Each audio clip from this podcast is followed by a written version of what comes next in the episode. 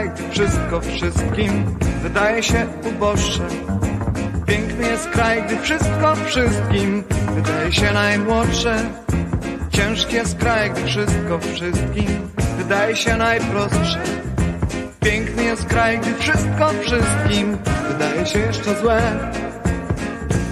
I dla tych, którzy lubią chleb zdrowy i twardy, i dla tych, którym szczęście odbiera, zabiera w grób, i dla tych, którzy noszą zegary w lombardy, i dla tych, którzy tańczą, gdy inni już padli z nóg.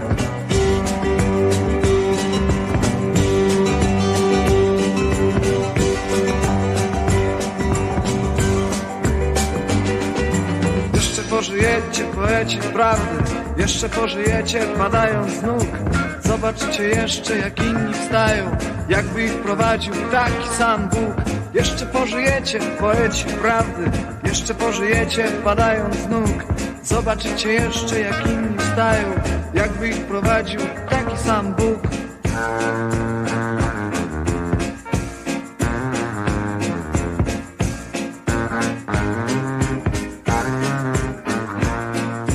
Mały jest kraj, wszystko wszystkim wydaje się uboższe.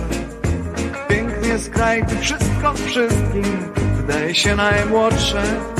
Ciężki jest kraj, gdy wszystko wszystkim wydaje się najprostsze.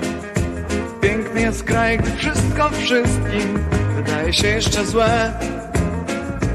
I dla tych, którzy lubią chleb zdrowy i twardy, i dla tych, którym szczęście odbiera, zabiera w dół, i dla tych, którzy noszą zegary lombardy, i dla tych, którzy tańczą, inni już padli z nóg.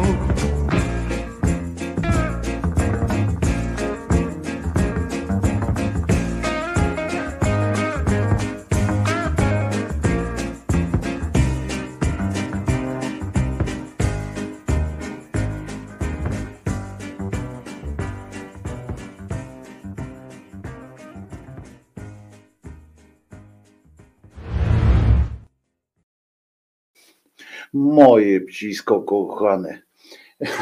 Wojtko Krzyżaniak, głos szczerej słowiańskiej szydery i pies Czesław, szyderczy pies Czesław, który będzie bronił szydery, póki mu siły w łapach nie zabraknie. A nie zabraknie mu, co?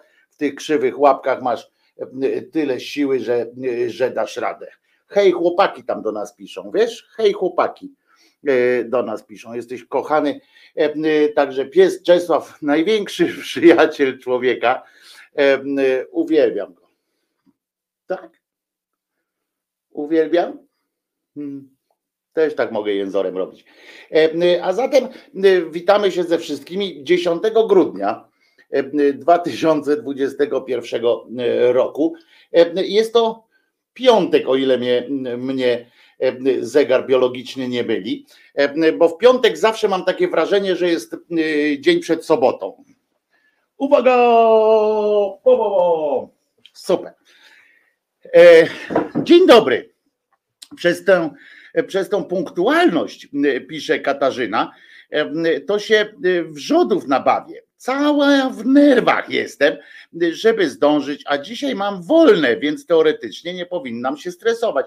No bardzo mi przykro, no przepraszam Katarzyno, mój piesio ma chore łapki, o gitar, no przykro mi z tego powodu, zawsze powtarzam, że, jak, że to jest jeden z dowodów na nieistnienie Boga, nie? Że jest piesio, który ma chore łapki, rozumiecie? Wyobraźcie sobie siedzącego tam u góry pochlasta, który mówi mmm, jak fajnie będzie, no przecież z nim nie negocjuję żadnych, żadnych tamtych, no nie każe się temu pieskowi modlić, czy tam coś robić, tak jak z ludźmi, tak jak z ludźmi ma takie, miałby, mógłby mieć, znaczy w każdym razie w tym sensie mówię, że można jeszcze tłumaczyć sobie takiego, nie, że, że z ludźmi no to tam handluje jakoś, tam będziesz się źle czuł, jak nie będziesz we mnie wierzył, nie, Takiego pochlasta też bym nie chciał, żeby był, no to też bym go znać nie chciał i poprosiłbym o krótszy bilet do piekła, ale, ale no jak już pieski, kotki czy inne tchórzofretki tak po prostu dla zasady męczy, bo, bo nic z tego nie wynika dla natury, nic nie wynika z tego, że ten psiuk jest chory, to po prostu to po prostu jakiś totalny odjazd. Dziękuję za przypomnienie, że na streamie leci muza z audycją, już leci sama audycja. Także, ale dajemy radę jakoś, pisze, pisze Guitar Jam Session i dobre. No i oczywiście miesięcznica jest dzisiaj też, to po, po Jakub przypomina. Kolejna, ja już nie wiem, wy jeszcze, wy jeszcze łapiecie Wy jeszcze łapiecie, która to miesięcznica, czy tygodnica, czy, czy, czy cokolwiek tam jeszcze się od Janie Pawla, bo ja już nie. Znowu mi ten program od przepuszczania dźwięku na streama szaleje, więc spróbujemy od, od jeszcze raz. Całkowicie od nowa powinno powinno już lecieć, jakiś, jakiś mały trouble, trouble with the transmitter, with my transmitter, ale już jest dobrze. Dzisiaj z ciekawostek takich, to dzisiaj mamy jeszcze jakby po, szatańskie połowinki. Dzisiaj jest odcinek trzysta trzydzieści trzy, Annę trzysta trzydzieści trzy pozdrawiamy przy okazji, bo bo to też takie jakby nasze wspólne święto małe dzisiaj. Nie wiem, która, ale Jarozbaw wiecznie dziewica wciąż nie doszedł. No więc mam nadzieję, że, że jakoś mu się to kiedyś uda, choćby na godzinę przed śmiercią. Powiem wam, że to jest takie też przykre, nie? Że jak jest jakiś człowiek, który nigdy nie doszedł, to takim przekleństwem dla niego, jakbyście chcieli komuś wyrwać włos z dupy, takiemu komuś, który nigdy nie doszedł, tak jak Jarozbaw prawdopodobnie, i stąd się bierze ta jego złośliwość, bo, bo ludzie generalnie, którzy mają, wiecie, faceci, którzy mają w miarę puste jądra, którzy, którzy nie mają tamten, to po prostu to po prostu no nie są tacy nerwowi, no, spokojni są, wyluzowani i, i nie, nie kombinują. No ale a on widocznie, widocznie ma jakiś z tym problem i to jest takie, takie coś, jakbyście chcieli komuś, komuś włos z dupy wyrwać, to zawsze można powiedzieć, obyś, obyś pierwszy orgazm poznał na godzinę przed śmiercią, bo wtedy ten człowiek zdaje sobie sprawę, ile stracił przez całe życie. I, i że marnował czas na absurdalnie, absurdalnie e, e, niepotrzebne rzeczy, prawda? Gdyby, gdyby taki, każdy powinien, chyba tak mi się wydaje, każdy powinien w którymś tam, nie wiem, to możemy wejść na ten kompromis orgiastyczny, bo uwielbiamy różne kompromisy aborcyjne, kompromis taki, śmaki, no więc kompromis orgiastyczny można by założyć, cześć Bogumił, na Miglans, witam też i wszystkich innych, Julo, i taki kompromis można by zawrzeć, w którym roku życia na przykład można. O, Anna jest, także nie, nic, nie, nie ten, życzę ci po prostu wszystkiego dobrego z okazji tego, że dzisiaj jest trzysta trzydziesty trzeci odcinek szyderczej audycji, czyli połowinki szatańskie. Ty też jesteś z tego wniosek taka półdiabeł, nie? Półdiablica, bo tak w połowie drogi do sześćset sześćdziesiąt sześć. No ale, więc jesteśmy dzisiaj, dzisiaj dzielę to z tobą, ten szatański szatański kierunek. Natomiast wracając do rzeczy, powinno być coś takiego, nie? Jakby podejrzewam, że jakby część z tych ludzi, którzy, którzy nami rządzą, tak wiecie, są tacy zapalczywi, tacy, tacy nie, niezdrowo, cześć Kuba, cześć ludzi, tacy niezdrowo pod, podnieceni zupełnie innymi sprawami, na przykład tym, kto, kto z kim sypia, albo tym, jaki pomnik ma gdzieś stanąć. I oni są tacy strasznie nadęci i strasznie spięci są w tej sytuacji.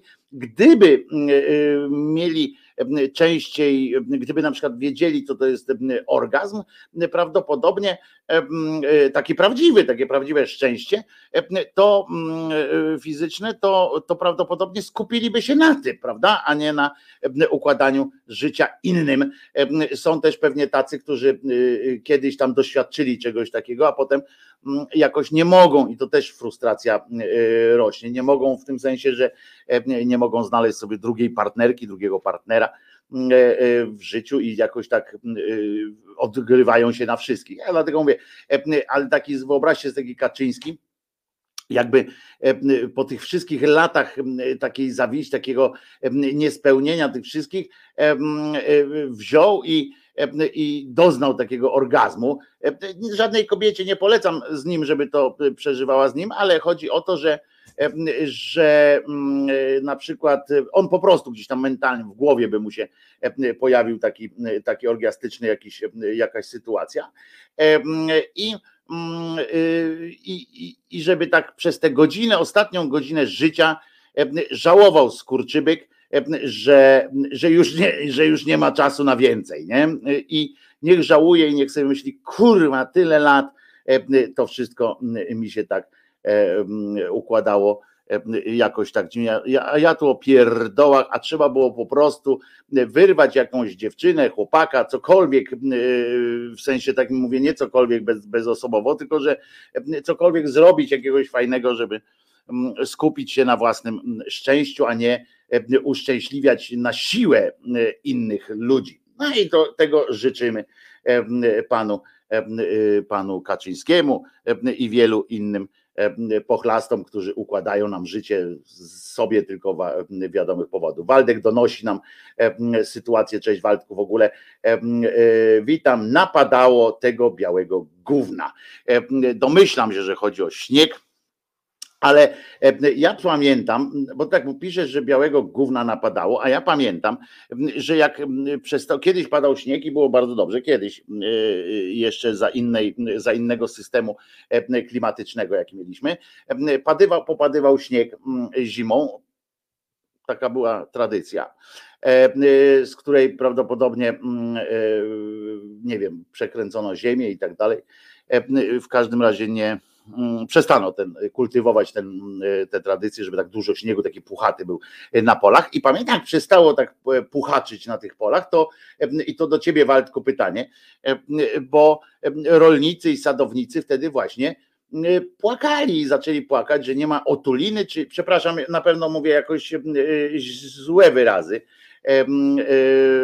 złe wyrazy mówię, jakieś tam, no pewnie to nie o to chodzi, ale taką otulinę, taką taką tą kołderką, że dzięki temu nie ma, jakby nie było tak wrażliwe na przymrozki. I pamiętam, że jak przestało, przestało padać śniegiem, to rolnicy i sadownicy właśnie narzekali, że nie ma śniegu, że latem, że zimą powinien być śnieg, żeby to pole było jakoś tam zadbane. Śnieg w grudniu, no co wy gadacie, pisze Guitar Jam Session, też się pyta, ja też dołączam się do tego pytania, że jak? A Miss, miss, ga, miss Aga tr, tr, zastanawia się, łamatko, co to byłby za orgazm, ziemia by się zatrzęsła, jakby no, Polska by się na pewno zatrzęsła, jakby Kaczyński dowiedział się, że można dochodzić do szczęścia inną drogą, że, że szczęście nie oznacza takie fizyczne szczęście, nie, wy, nie wymaga unieszczęśliwiania innych, chociaż z jego fizjonomią, wiem to też po sobie, kwestia osiągania orgazmu wiąże się jednak z przykrością taką, że, że musi w tym uczestniczyć ktoś jeszcze, komu się niekoniecznie, znaczy w sensie no jestem w stanie sobie wyobrazić, że seks z krzyżaniakiem to jest pewne wyrzeczenie. I podejrzewam, że tą samą traumę współdzielę trochę z Kaczyńskim, tyle, że ja byłem odważniejszy. Waldek wyjaśnia, generalnie śnieg jest pożyteczny, ale mi przeszkadza w cięciu, czyli co, no, no ale to, to coś za coś, no. Pamiętaj, żebyś nie ciął śniegu. Olga Buniak, czyli dzień tego, co nie istnieje w kapitalizmie.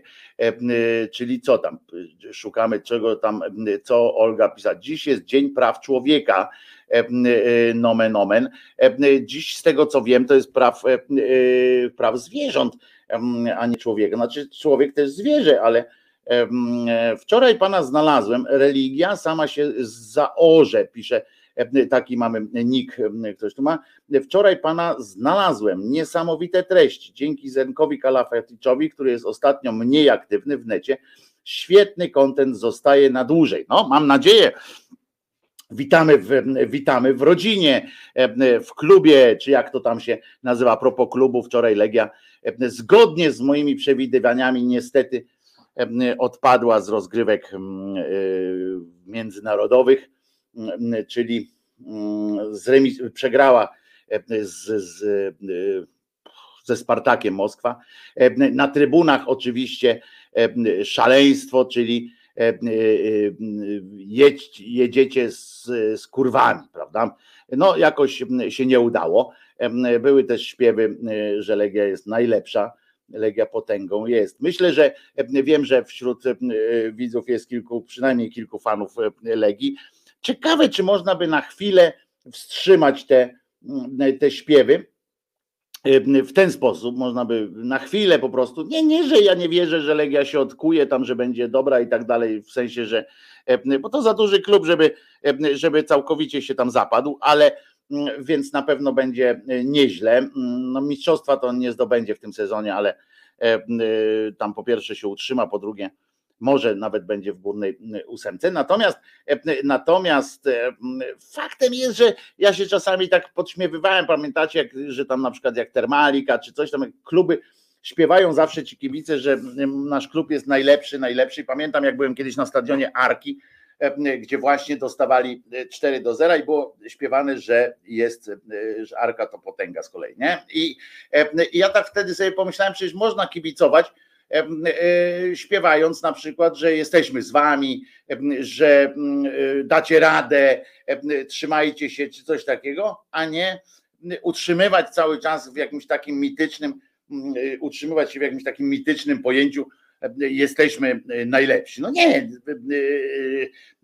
obiektywnie rzecz ujmując, Legia teraz nie jest najlepsza. Wczoraj, rozumiecie, wart dwieście siedemdziesiąt tysięcy euro był rzut karny w ostatniej akcji meczu. Rzut karny był jeszcze, niejaki Czech, taki Pekhart się nazywa. Czech podszedł do wykonania rzutu karnego i gdyby Polacy, znaczy gdyby Polacy, no Czech podszedł do tego, a gdyby Polacy, no gdyby Legia zremisowała ten mecz, to doszłaby do, tam jakoś by się utrzymała w jakiejś innej, tam jeszcze niższej lidze, ale jednak międzynarodowej i że chyba i tam by jakieś pieniądze jeszcze z tego były właśnie. No więc w ostatniej akcji meczu był rzut karny, podszedł Pekkart i nie strzelił.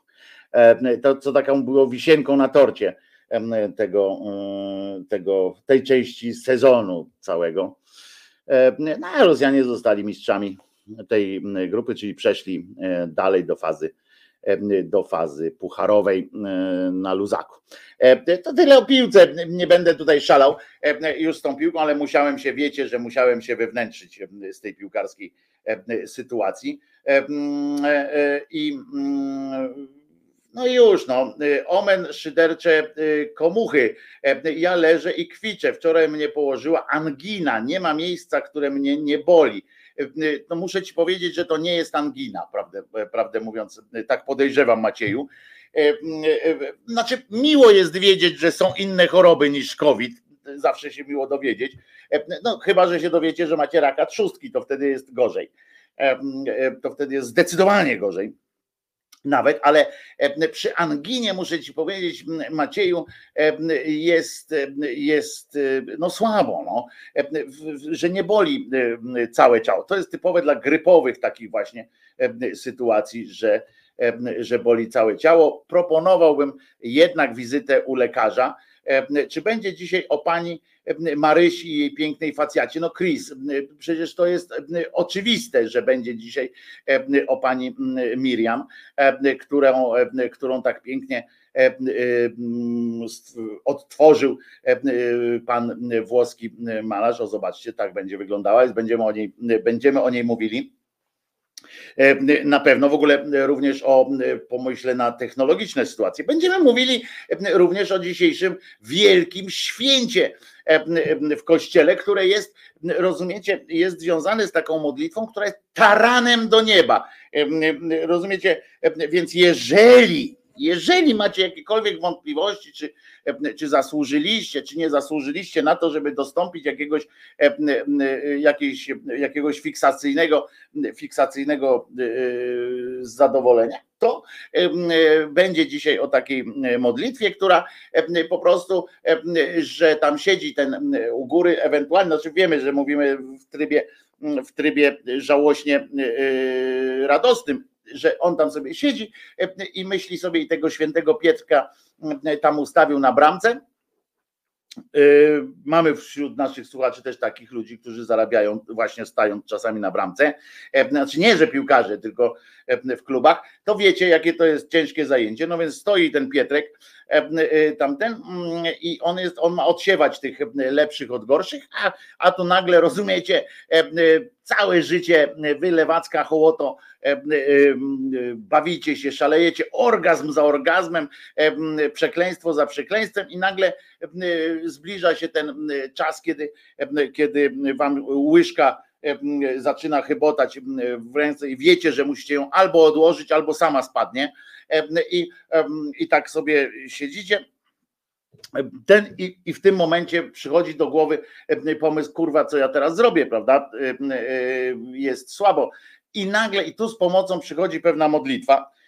Dzisiejsze, to jest dzisiejsze święto tej modlitwy właśnie, tego całego wydarzenia, które po prostu nie pozostawia szansy panu Buckowi, Pietrkowi. Pietrka to po prostu jak pizgniecie tym taranem, to on sam się w piekle po prostu schowa. Nie ma takiej możliwości, żeby po tym, po wypowiedzeniu tych magicznych słów nie znaleźć się w niebie. Furda tam wszechmoc i wszechwiedza gościa z brodą, znaczy baby z brodą, bo to zależy, bo to może być też, bo niektórzy utrzymują, że Bóg jest kobietą, niektórzy utrzymują, że Bóg jest bezpłciowy, ale zawsze z brodą, no więc jeszcze nie widziałem zdjęcia bezbrodego. Ja dlatego też tak brodę noszę na wszelki wypadek, żeby, wiecie, katolicy mnie nie pobiją, bo mam brodę, teoretycznie mnie nie powinni pobić, bo mam brodę, więc może, może, jestem, może mam jakieś konotacje z, z Pan Buckiem i ci muzułmanie mnie nie pobiją, no bo mam brodę, po prostu, oni generalnie nie biją ludzi, którzy mają brody, bo potencjalnie są ich sprzymierzeńcami. Żydzi takoż, nawet sobie takie włosy tu zapuściłem z boków, że ewentualnie mogę na szybko piznąć sobie frędzla. frędzla. Jest, jest w porządku, tak staram się, staram się na wszelki wypadek, wiecie, jakoś, jakoś utrzymać w, w tym, w pionie, prawda? W pionie, w poziomie, w ukosie. Mm, mm. Herbata. No i dzisiaj będzie oczywiście, oprócz tego wszystkiego, będzie też Jerzy Niewa, kolejny odcinek, pięćdziesiąty siódmy już, matko i córko, dowiecie się, dlaczego, dlaczego Sarna dostał takiego, na czym się Sarna przewrócił, skąd ten. Będzie czytanie Boya Żeleńskiego z tomu, z tomu, sam się otwiera aż. Pamiętacie, jak ten J P Tuła, jak go tam mieli przykryć betonem, to, to się zamknęła księga i tam ciągnął taki na sznureczku, żeby to znaczące było. A tutaj widzicie, jak tylko mówię o prawach kobiet i tak dalej, to się książka, o, znowu, widzicie, Boya Żeleńskiego samo otwiera, rwie się do nas. Wśród szczęśliwości nie masz zazdrości, porzućmy plotki, śmieszki, zgryzotki, kto tam gdzie szlocha, kto się gdzie kocha, wszystkie tam gaszki. Wszystko to fraszki, smutki porzućmy, to się nie smućmy, wśród szczęśliwości nie ma zazdrości, wszystko to fraszki, dalej do flaszki. To taki e, e, e, krótki ten, e, możemy, piekło kobiet. E, dzisiaj polecimy chyba tym, e, e, największa zbrodnia prawa karnego na przykład jest takie, ale to jest strasznie długie. E, e, argument, o dobre jest, argumenty, e, taki felieton, który się nazywa argumenty, to musi być dobre, bo jest bardzo długie. No to też no coś byśmy krótszego jakiegoś takiego znaleźli. Co, żeby tak streścić? Albo wiecie co, on tak mądrze pisze, że, że jak będzie dłuższe, to też się nic nie stanie złego. To co? No i będzie oczywiście jeszcze kilka innych pochlastycznych sytuacji. Będą haluny, będą inne takie, no i będzie, no nie wiem, czy macie ochotę już, ja tak o tym zacząłem od tego orgazmu, no i tak patrzę na tę Miriam, no warta grzechu by była kobieta, nie różni się absolutnie, bo tam mówili, że ona była wyjątkowej urody, to wam powiem, że w tamtej szerokości geograficznej, gdzie ona była przyszła na świat, zresztą dodam, że też w cudowny sposób, bo pamiętacie, że, bo ja chcę wam powiedzieć, że, że pan Bucek przygotowywał według pism, według pisma, przygotowywał się do nadejścia swojego syna przez długi czas. To nie był taki, wiecie, że on jednorazowo pizgnął palcami palec o palec i, i wyszła, wyszedł Joshua. Nie, nie, to było inaczej, bo jeszcze mama, mama Marysi najpierw dostąpiła zaszczytu również być zapłodnioną przez anioła, który podawał się za wysłannika Bożego. Także to było i też nie pozbawił jej dziewictwa, co było ciekawe, ponieważ z tym jej dziewictwem, z dziewictwem mamy pani Miriam było o tyle ciekawe, że ona regularnie podobno współżyła ze swoim mężem przed, przed, przed tym, jak, jak znowu zadziewiczyła i, i urodziła Miriam.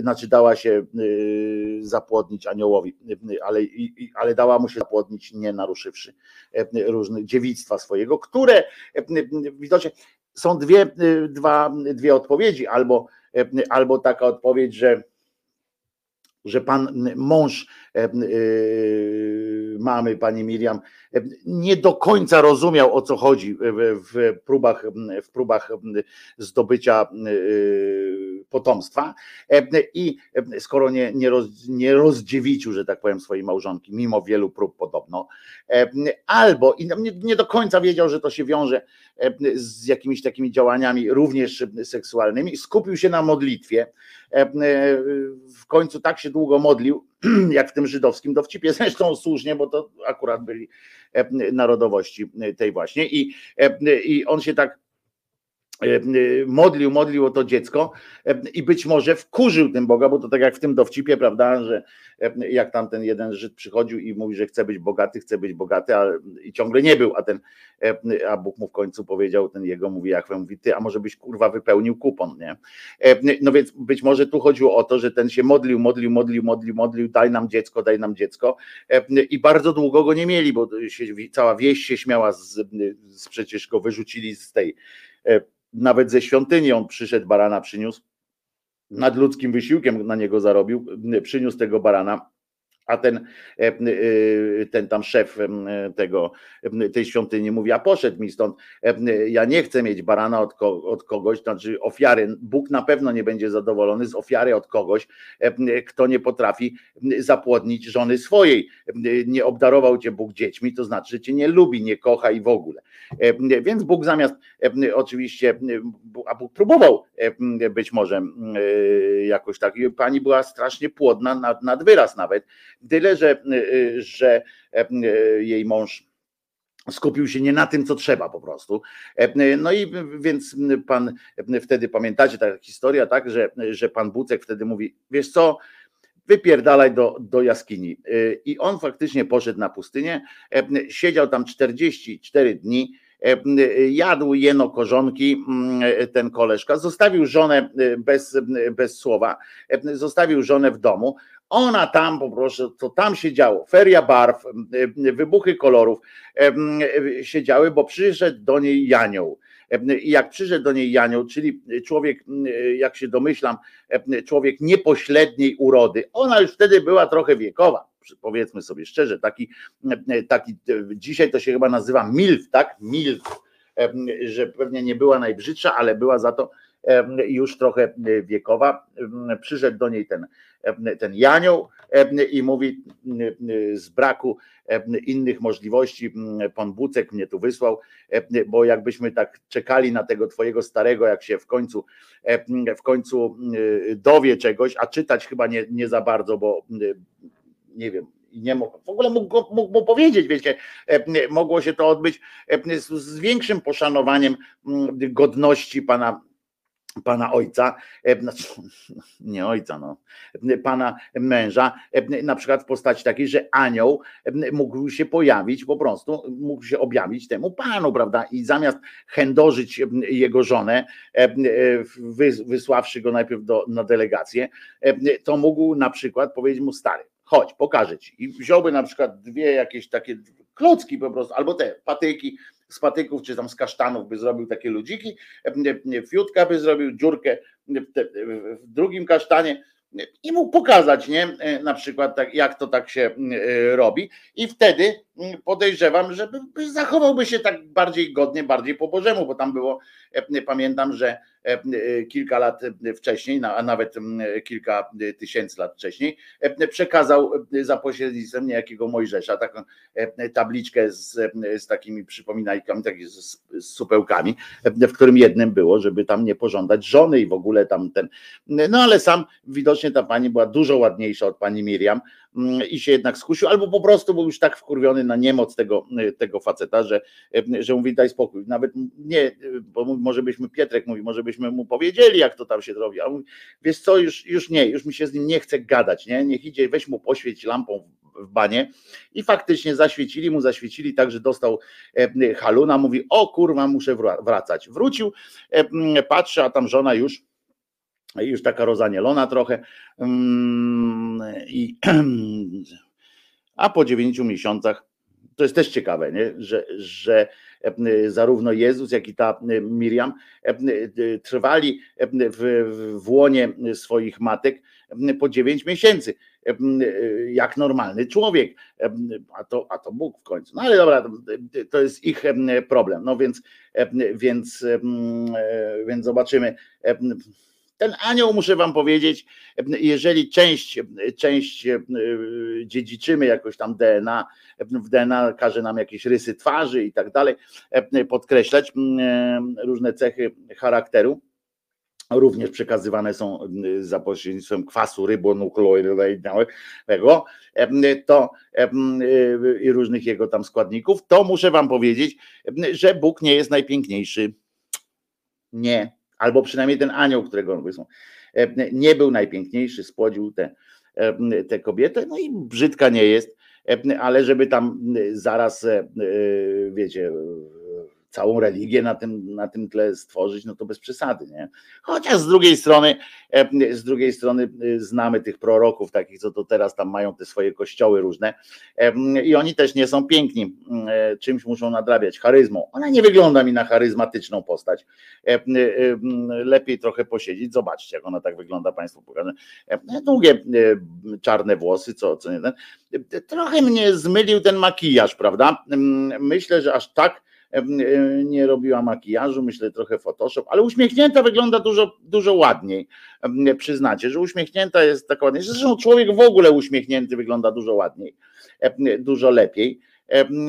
No chyba, że nie ma zębów na przedzie, ale to też można, można jakoś. Pani tutaj wyraźnie, nie wiem jak on to z tego całunu turyńskiego wywnioskował, ale pani ma też uzębienie pełne, bardzo ładne, zęby białe, a nawet tak trochę właśnie w kolorze kości. Bardzo gustowne to jest. Włosy, wido, wida, widoczny wpływ Vidal Sassoon na tym, błyszczy po prostu. Pani wygląda jak po prostu jak z reklam. Ta, ta smutna taka, ta nieuśmiechnięta, to wygląda trochę, trochę przerażająco. Tak mi się wydaje, aczkolwiek oczy wielkie. no bardzo ładna, atrakcyjna pani. Ciekawe jak niżej wygląda, bo od szyi w górę jest ok. Ciekawe, czy na przykład tam, czy doszli do tego, że miała wydatny biust, na przykład krągłe biodra, czy jak na przykład Kochanowski by ją opisał. Mogliby tak spróbować kochanowszczyzną opisać panią Miriam, jeśli już nie chcieli pokazywać więcej. W ogóle dlaczegoś skupili się na twarzy. Nie twarz była tu chyba przy wyborze akurat tej pani najważniejsza. Także mówię, pan, pan Joshua jest, pan Joszka, Joszka jest takim niepokalanie drugiego stopnia, znaczy pierwszego stopnia, nie wiem, do potęgi, tak, bo najpierw miał matkę, która była też niepokalana, babkę, która była niepokalana przez swojego męża przez kilkadziesiąt lat wspólnego życia. Potem nie pokalali tej pani. No muszę wam powiedzieć, że ale potem dla, dla tych, którzy, którzy z was tak patrzą i myślą sobie, e, ładna historia, to muszę powiedzieć, ja teraz wiem, wiem, wiem już, dajcie spokój dziewczyny, wiem, że gadam teraz jak, jak taki mizogin. No ale no to przecież jak zrobili Joshuę, pokazali Joszkę na podstawie różnych tych zdjęć, to też się wy, wy, wyzłośliwiałem, więc dajcie spokój. Natomiast, natomiast i się dziwiłem, bo jak zrobili to zdjęcie tego Joszki, który jak ma wyglądać, to pamiętacie, tam mówiłem wam między innymi to, że nic dziwnego, że, że umarł bezdzietnie, ale, ale i że skupił się na układaniu życia innym zamiast swojego życia. Nieśmiały był po prostu. I, i tutaj patrzę, żeby było jasne, oni te, te kobiecinę uskutecznili, pewien, pewien artysta włoski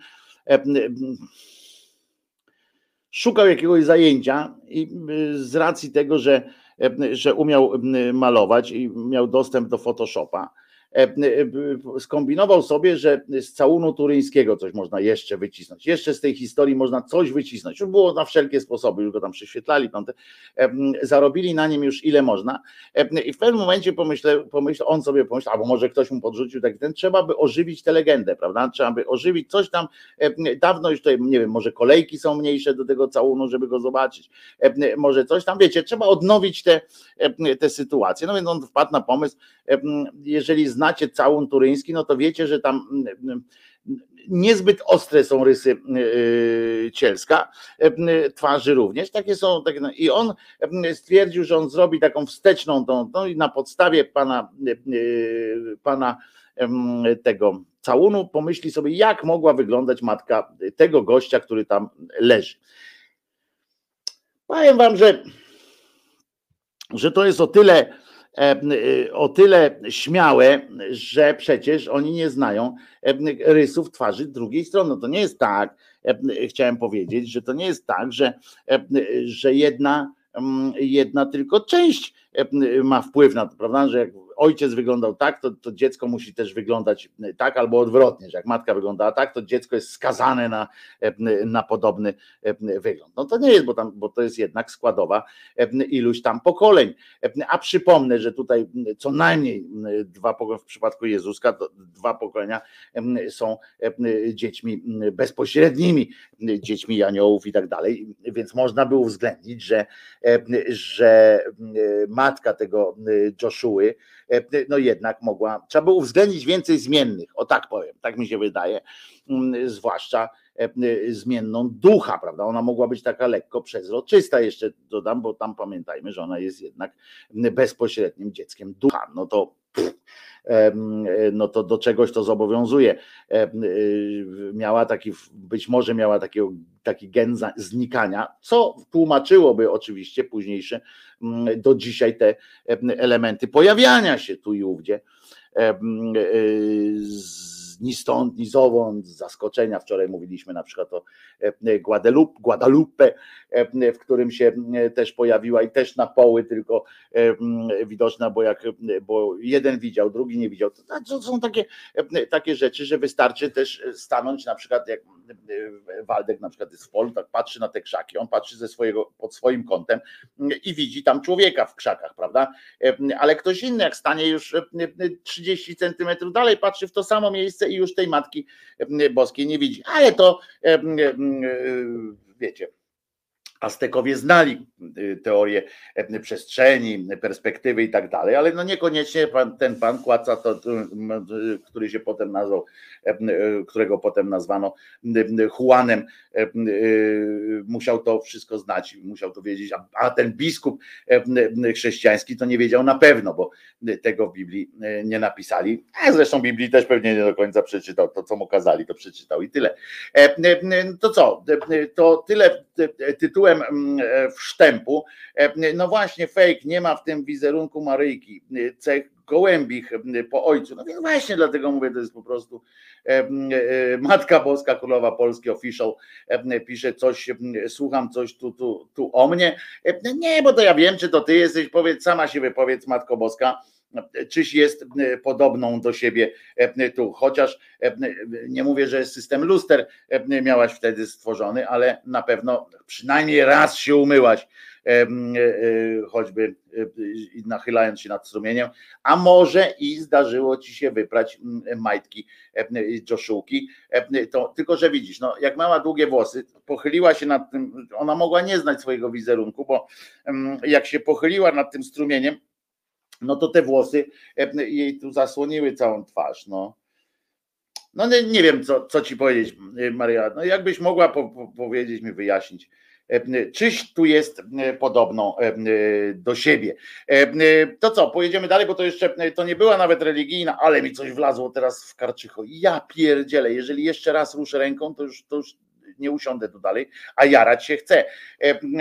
I koleżanka z T T znalazła fotkę córki Madonny, kropka w kropkę, ale kropka w kropkę do kogo podobna, Max? Max? Bo jeżeli ona jest, ta córka Madonny jest podobna kropka w kropkę do Madonny, to jest okej, ale jeżeli jest podobna kropka w kropkę do mnie na przykład, no to już może być mały problem. Myłam się do połowy, a majtek nie pamiętam, ale majtki Majtki, czy pamiętasz majtki Jezusa? To dopiero byłaby relikiew, rozumiecie? Mieć pieluchę, pieluchę, boską pieluchę zdobyć gdzieś. Wtedy chyba nie było pieluch, wtedy tam po prostu dzieci defekowały jakoś tak bezpośrednio, tak szedł, szedł, szedł sobie w tej sukience. Zresztą w tym celu akurat te suknie są dużo praktyczniejsze niż, niż spodnie i majtki, prawda? To też pytanie, czy widzicie, majtki tam teoretycznie dla naszej wygody są i tak dalej, tak naprawdę chodzi o to, żeby, żeby nie zostawiać po sobie śladów jak koń. Już kiedyś ci się tak zrobiło z tym karczychem, nie, nie, to nie z karczychem mi się zrobiło, kiedyś wskoczyło mi tu pod łopatę, bo ja mam takie coś, że zastrzały mi się robią takie w tym, a tutaj pierwszy raz takie... Dawno czegoś takiego nie miałem. Były pieluchy, Wojtko, Kanis mówi, i oczywiście ty to pamiętasz, prawda? Ty to pamiętasz, Kanis, że były pieluchy. No bo jak, skoro nie. Dobrze, to słuchamy teraz muzyki. Aha, wyjaśnię jeszcze, dlaczego zaczęliśmy dzisiaj od piosenki, od piosenki Jeszcze pożyjemy Marka Grechuty, w wykonaniu Marka Grechuty, z dwóch powodów. Po pierwsze, mam nadzieję, że jeszcze pożyjemy, to, to, to oczywiste dosyć skojarzenie, a po drugie, dzisiaj byłyby urodziny, byłyby urodziny Marka Grechuty, gdyby żył, bo skoro nie żyje, to zostało nam tylko powiedzenie, że jest rocznica jego urodzin, no, chociaż cholera jedna wie, czy czy na pewno, prawda? Kto, kto będzie teraz to sprawdzał? Czy on był, czy on żył? No podobno są filmy, ja widziałem taki jeden, byłem nawet kiedyś na koncercie pana, pana Grechuty, ale wiadomo, to nie takie rzeczy się pokazują. No to co? Tak patrzę, co byśmy posłuchali sobie, czegoś przyjemnego byśmy sobie posłuchali, czegoś, co rozwala system, co nas cieszy, co nas, o, jest dobre, coś o powieszeniu. To tak tytułem, bo dzisiaj jest piątek, to pamiętajcie, że zwykle w piątki, na razie to jest tak, że w każdy ostatni piątek miesiąca, ale będziemy apelować o częściej.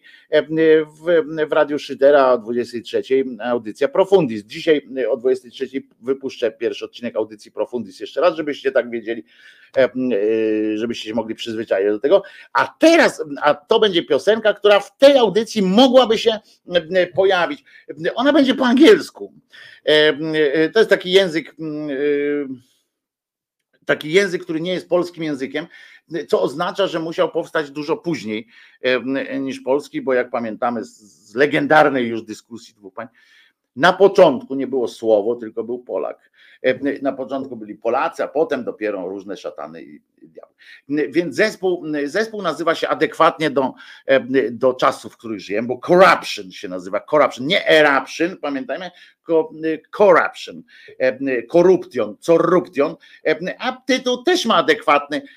To chyba powinienem zadedykować koledze Shui, prawda, który teofobowi, ponieważ to jest piosenka, która się nazywa, to jest zespół Corruption z piosenką Hang and Over. Po prostu. Trochę mocnego łojenia.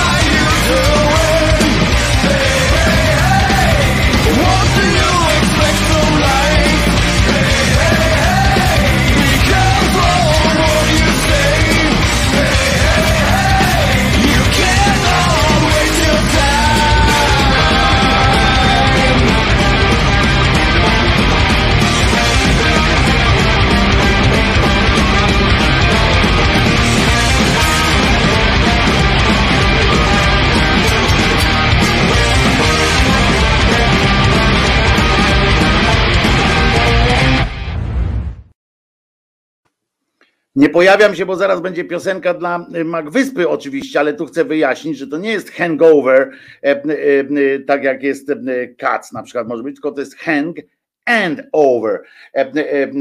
Dlatego, dlatego nie. A teraz zmiana klimatu całkowita, musiałem wejść, żeby wyjaśnić i że zadedykować to dla Wyspy, który to już kilka dni temu zażyczył sobie, a teraz jedzie sobie samochodem, mimochodem.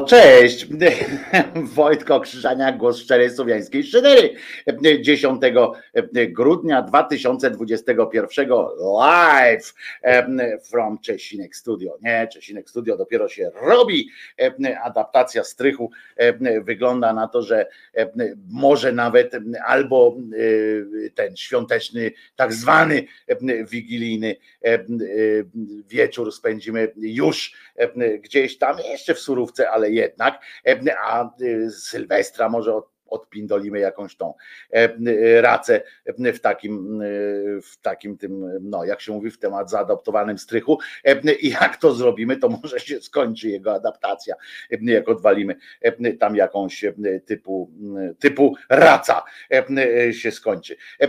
Dzisiaj muszę jeszcze kilka słów o, o kalendariumie powiedzieć, ponieważ dzisiaj oprócz tego, że urodziny miałby, gdyby żył, gdyby nie umarł Marek Grechuta, on się urodził w tysiąc dziewięćset czterdziestym piątym roku, czyli był, i to w grudniu tysiąc dziewięćset czterdziestego piątego roku się urodził, czyli był takim ewidentnym dzieckiem wyzwolenia, prawda? dziewięć miesięcy wcześniej wyzwolenie nastąpiło i tak dalej. Geniusz Aks pisze, ech, kulą w płot, licznik na stronie F. M W stoi na cztery dwa osiem jeden. Wracam do roboty Agur. Nie rozumiem, co to jest F M W. Jakbyś mógł mi, Genius, wyjaśnić, co to znaczy F M W, że tam na stronie, licznik na stronie F M W stoi na cztery. Nie mam pojęcia, co się dzieje.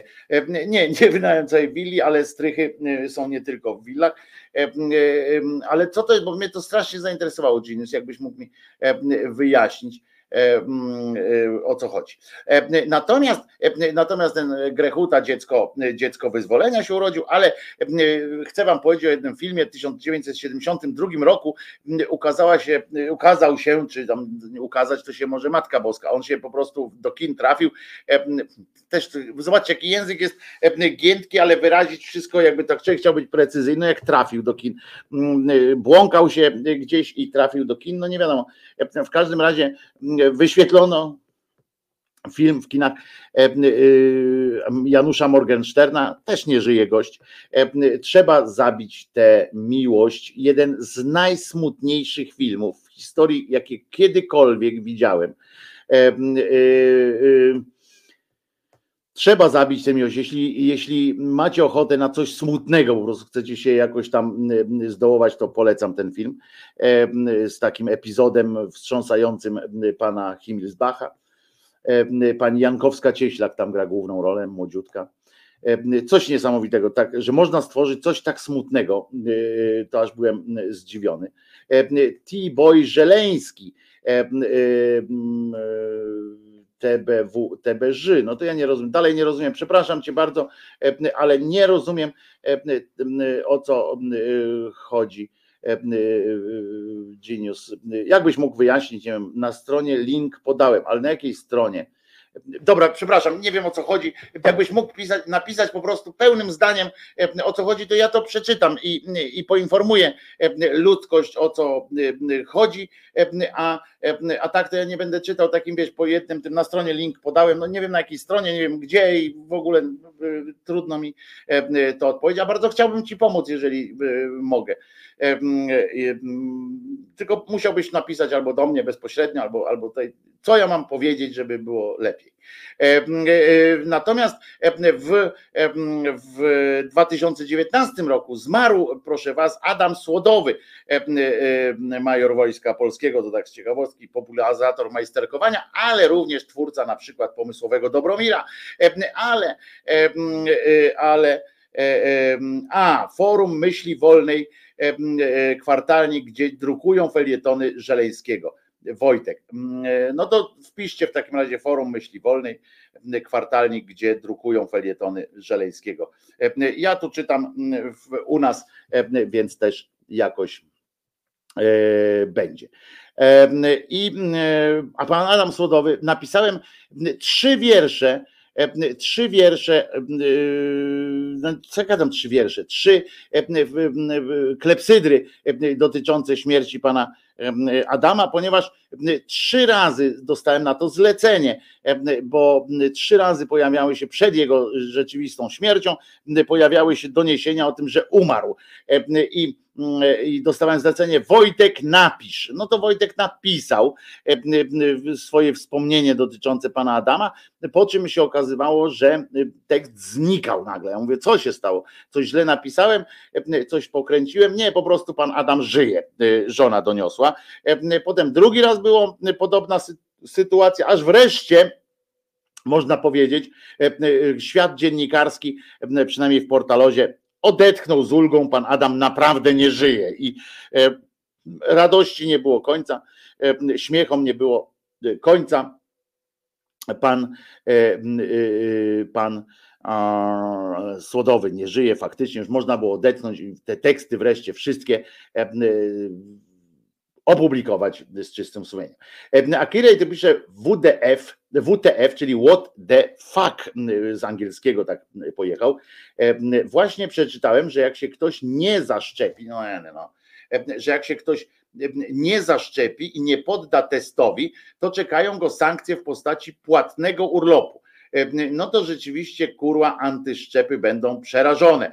A może tam ktoś źle napisał, bo na przykład we Francji, we Włoszech, w, w, w Hiszpanii, w Austrii to jest takie coś, że, że właśnie jest, urlop jest bezpłatny, za to przymusowy. Może to o to chodzi. Tak, tak sobie myślę. Ciekawe, czy zrobił sobie pstryczek, elektryczek w trumnie, o ile spoczął w takowej głupie, ale tak ciepło sobie pomyślałem, pisze Noe. On z pewnością sobie nie zrobił pstryczka, elektryczka, ponieważ nie żył i nic nie wskazywał. On za to na przykład za to sam zrobił sobie samochód. Na przykład w latach pięćdziesiątych zresztą opublikował potem taką książkę o tym, jak zrobić sobie samochód.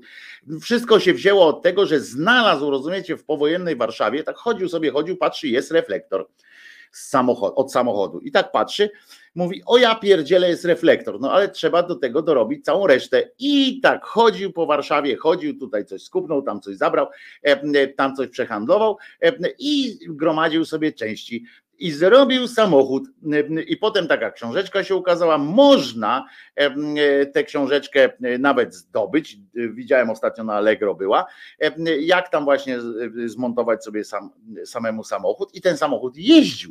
Mało tego, ta książka sprzedała się w pierwszym, od razu jak wypuścili nakład, sprzedała się w jakimś absurdalnym nakładzie na początku. Na początku był mały nakład, tak, a potem, jak stwierdzili, kolejki były te, po te książki, stworzyli dodruki i tak dalej. Także, także możecie sobie w domu samochód zrobić, znalazłszy tę książkę. Te samochody naprawdę jeździły. I, i potem był w telewizji, do telewizji też przy, przez przypadek. Wiecie, jak trafił pan Słodowy do telewizji? Otóż oglądał kiedyś telewizję, jak zaczęło się w ogóle tam to telewizja, w tych latach tam w ogóle patrzył tak na, ten telewiz- na tę telewizję. No i mówi, że to jakieś takie siermiężne jest, że coś mu tam nie pasowało, bo on taki, że on go, cały czas go palce swędziały i mózg. I on poszedł, wtedy chyba pracował na uczelni, ale poszedł do telewizji, wtedy można było jeszcze jak normalnie wejść, poszedł, powiedział, czy może rozmawiać tam z jakimś redaktorem, czy kierownikiem, wszedł i powiedział: słuchajcie, panie kierownik, to co tutaj robicie, to jest jakaś, jakaś to jest złe, nie podoba mi się to, to, tamto i owamto. I tam zaczął wyliczać, wyliczać, co jemu się technicznie nie podoba. No więc, no więc tamten dyrektor mówi do niego: pan tu przyszedł ponarzekać? On mówi: no tak, bo to kurczę, ja bym chciał to oglądać, a to się oglądać nie da. Od strony technicznej się tego nie da oglądać po prostu, co tam jest.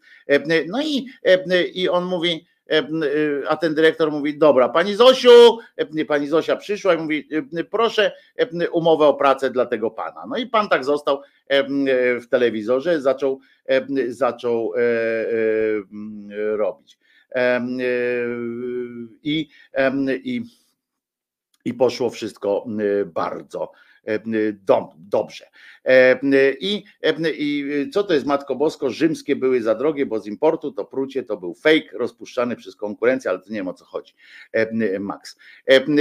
I proszę was, i przyszedł, powiedział, no i został tam w tej telewizji. On na przykład stworzył, jego jest scena obrotowa stworzył w, w, w telewizji. Na przykład on w ogóle chodził po, tele, po planach tam telewizyjnych i sprawdzał, co może naprawić. Poważnie, co może jeszcze poprawić. On na przykład zrobił taką, te pierwsze dymy, które tam w telewizji takie latały, zimny lód i tak dalej, to on bez zimnego lodu to zrobił. Jakoś tam wymyślił. On na przykład, jak patrzy, jak oglądaliście kiedyś kabarecik Olgi Lipińskiej w tej serii Właśnie leci kabarecik, to chyba była ta seria, gdzie jest taka dmuchawa, to tą dmuchawę też zrobił pan Słodowy, ta dmuchawa służyła do właśnie wiatru i, i tak dalej, ale wykorzystali w tym.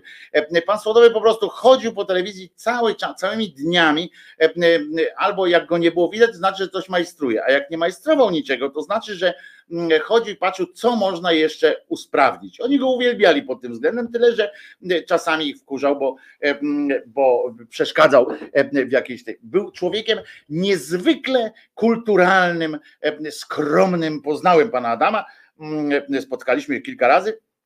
Był człowiekiem niezwykłej po prostu takiej elegancji, kultury, taki cichy, taki akuratny, trochę taki, taki przedwojenny trochę, ale fantastycznie się z nim, się z nim roz, roz, rozmawiało, jak opowiadał. Opowiadał też, jak stworzył właśnie tego pomysłowego Dobromira. On stworzył oczywiście scenariusz do, do tych różnych rzeczy, on wyjaśniał.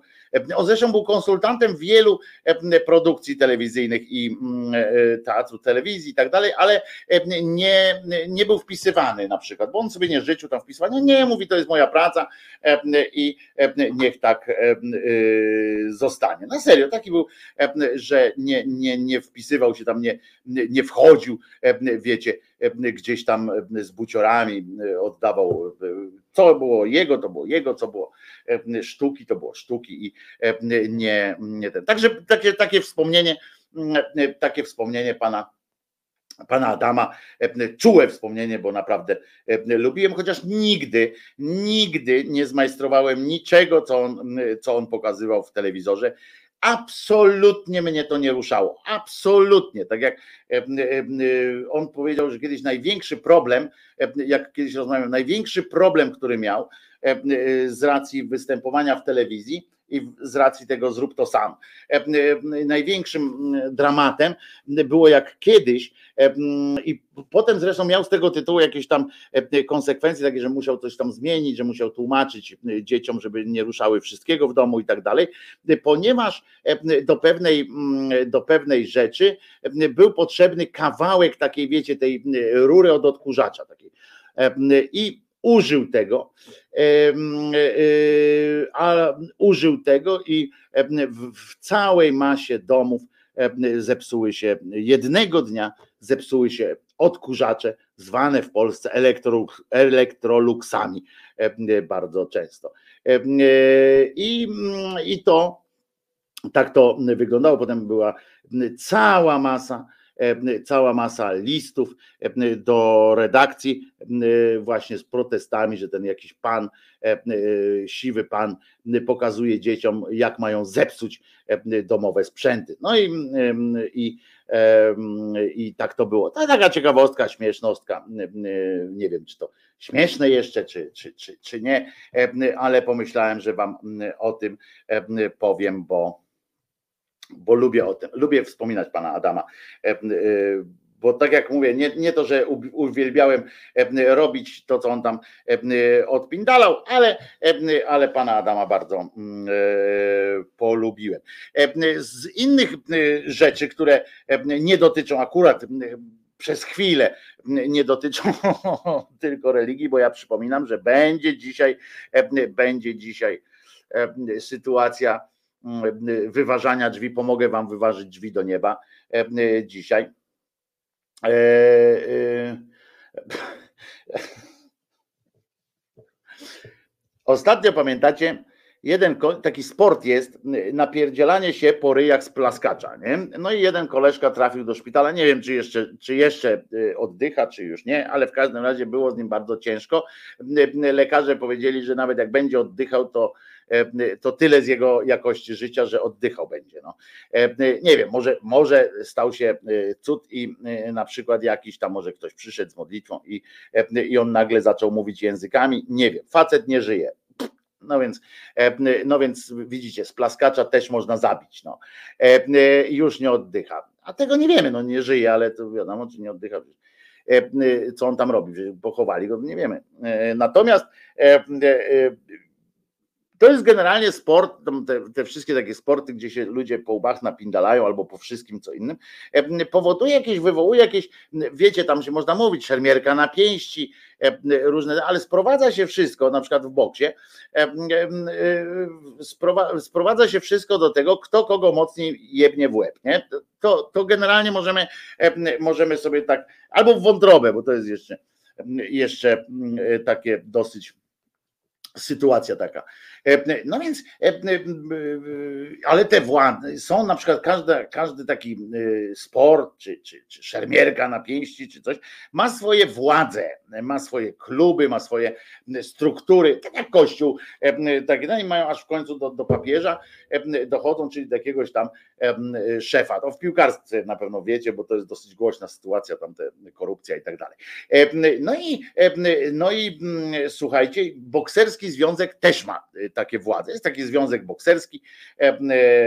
Ja powiem wam, większość tam tych sportów ma jakieś związki swoje. Ja kiedyś chciałem być laskarzem. Nie wiem, czy wam o tym mówiłem. Na studiach mieliśmy taki pomysł, żeby być laskarzami, bo po pierwsze trzeba, żeby nie chodzić, żeby dostać zwolnienie z wuefu, sposobem było uczestnictwo w jakiejś sekcji sportowej na uczelni. Żadna z sekcji aktualnych nie była zainteresowana nami. My byliśmy zainteresowani każdą sekcją możliwą, ale żadna sekcja nie wyraziła zainteresowania naszym przyjęciem nas w poczet, że tak powiem. A zresztą tam byli trenerzy, jakieś takie sytuacje, czyli, czyli groziło to tym, że i tak by nam kazali trenować. No to, to, to już lepiej na W F chodzić, bo tam przynajmniej nie trzeba było się jakoś szczególnie męczyć, ale jednak trzeba było kupić, kupić shorty. No więc, no więc poszliśmy po rozum do głowy. Nie mieliśmy tego rozumu dużo, ale poszliśmy po rozum do głowy i kupiliśmy i postanowiliśmy poszukać odpowiedniej dyscypliny sportu dla siebie i założyć taki, taką sekcję sportową na uczelni. Wybór padł na laskarstwo, czyli na hokej na trawie. Podobało nam się to głównie dlatego, że chcieliśmy być laskarzami, wiecie, być studentem, być laskarzem, to tak nawet ten, być laskarzami. Co robisz, jesteś laskarzem, nie? Jakieś takie, wydawało nam się to wtedy po pierwsze zabawne, po drugie, po drugie strasznie interesujące i no a po trzecie pozwalałoby nam przestać uczestniczyć w zajęciach wuefu, co jak widzicie po mojej fizjonomii było dla mnie istotne. I, no ale niestety do tego nie doszło, uczelnia się nie zgodziła, nie, nie zyskaliśmy dofinansowania na stroje odpowiednie, ponieważ nas było tylko czterech zainteresowanych laskarstwem. No i jakby uczelnia nie wyraziła też wielkiego zainteresowania, żeby prowadzić specjalny nabór i tak dalej. No więc nie, nie, nie Nie poszło to. W czasie pandemii największym związkiem sportowym w Polsce stał się Polski Związek Przeciągania Liny i to jest sztos. Tak, był taki, jest tak, legitymację już wysyłali pocztą po prostu. Do tego doszło, że legitymację wysyłali pocztą. Chodziło o to, że po prostu mając legitymację związku sportowego można było uczestniczyć w zajęciach na siłowni, można było powiedzieć, że się przygotowujecie do zawodów i tak dalej. Nawet bez konieczności regularnego treningu, tylko po prostu wchodziliście, jestem sportowcem.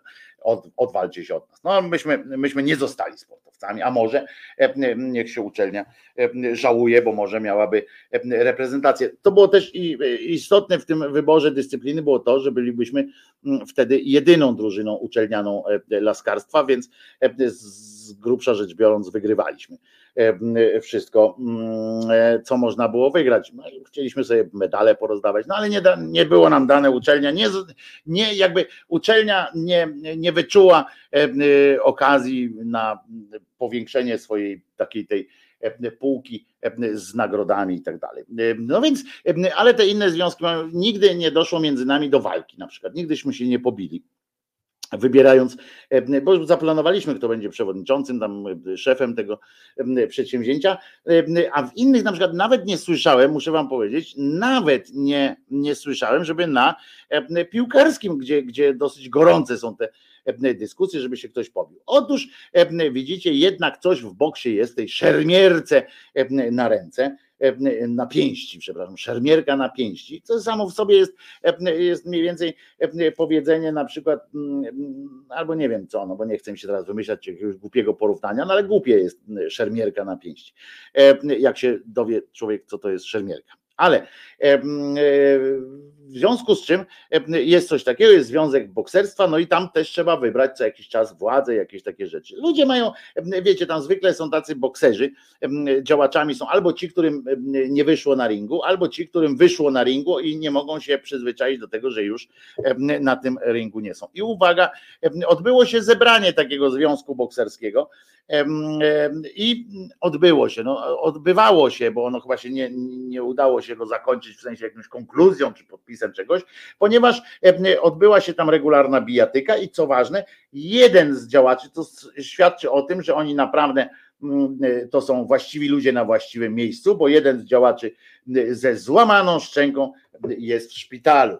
Można powiedzieć, że ma gębę ze szklanki, gębę jak szklankę, dawno nie trenował, obicie ryja już powoduje od razu pęknięcie, chyba że naruszony został limit wagowy różnych działaczy. Obrady, podczas których doszło do bitki, prowadził nowy prezes Związku Bokserskiego, czytamy, a zarazem funkcjonariusz wrocławskiej policji. Dobre. Zaczęło się od ostrej wymiany zdań.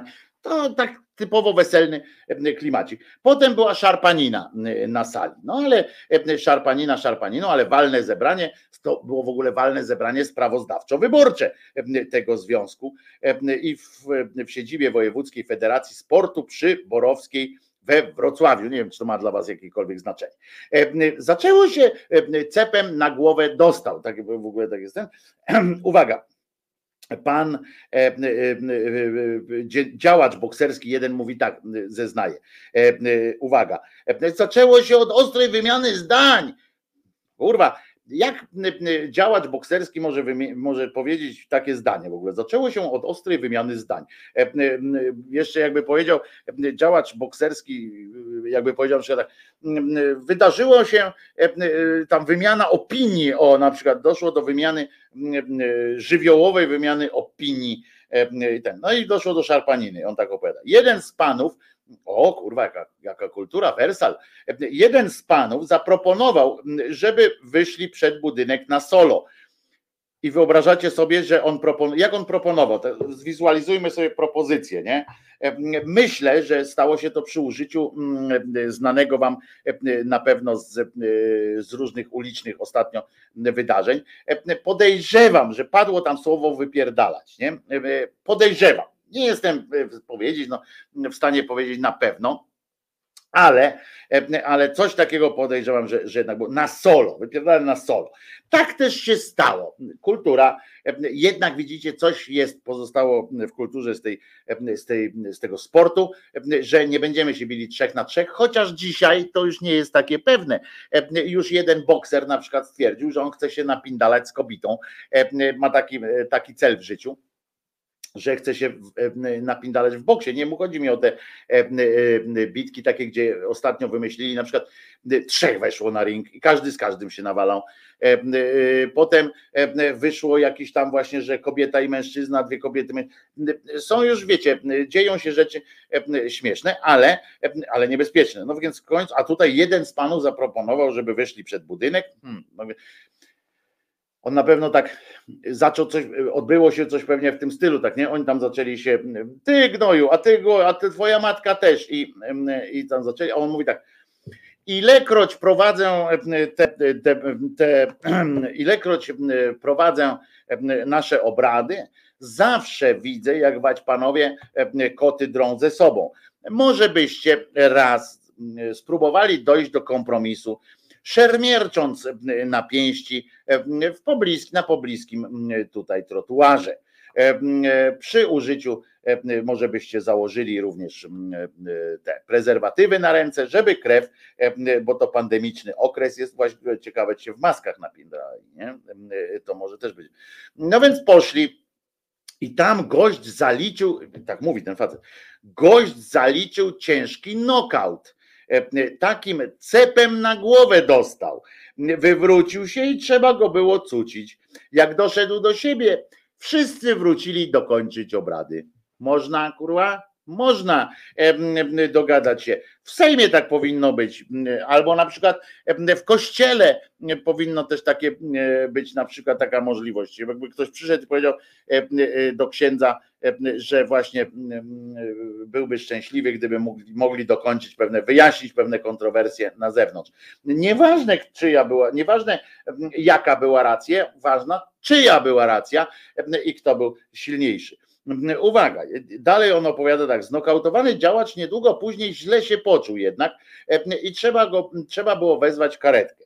Co się okazało?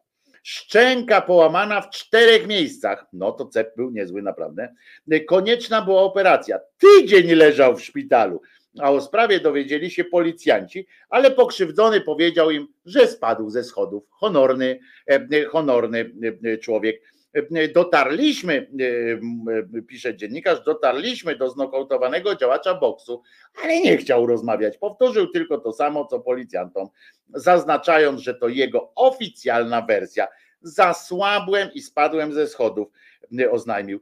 Jest wielu świadków, którzy widzieli, co się działo, mówi tymczasem inny rozmówca, też ze Związku Bokserskiego. Jak usłyszeli, że będzie solo, to wszyscy wyszli na dwór. No a jak? No przecież nie będzie siedział i myślał. Na nowego prezesa związku wybrano tymczasem policjanta z komisariatu Psiepole, pana Kamila. I pan, pan, on prowadzi teraz tam funkcję kierownika referatu nieletnich i patologii. Ciekawe, akurat na niego, ciekawe dlaczego akurat jego po tej bójce wybrali tym innym. No ale ja nie byłem stroną w tym sporze, mówi. Mówi specjalista od patologii. Wiem tylko, że było jakieś zajście, że była udzielana pomoc medyczna. On jedyny po prostu nie wyszedł na te...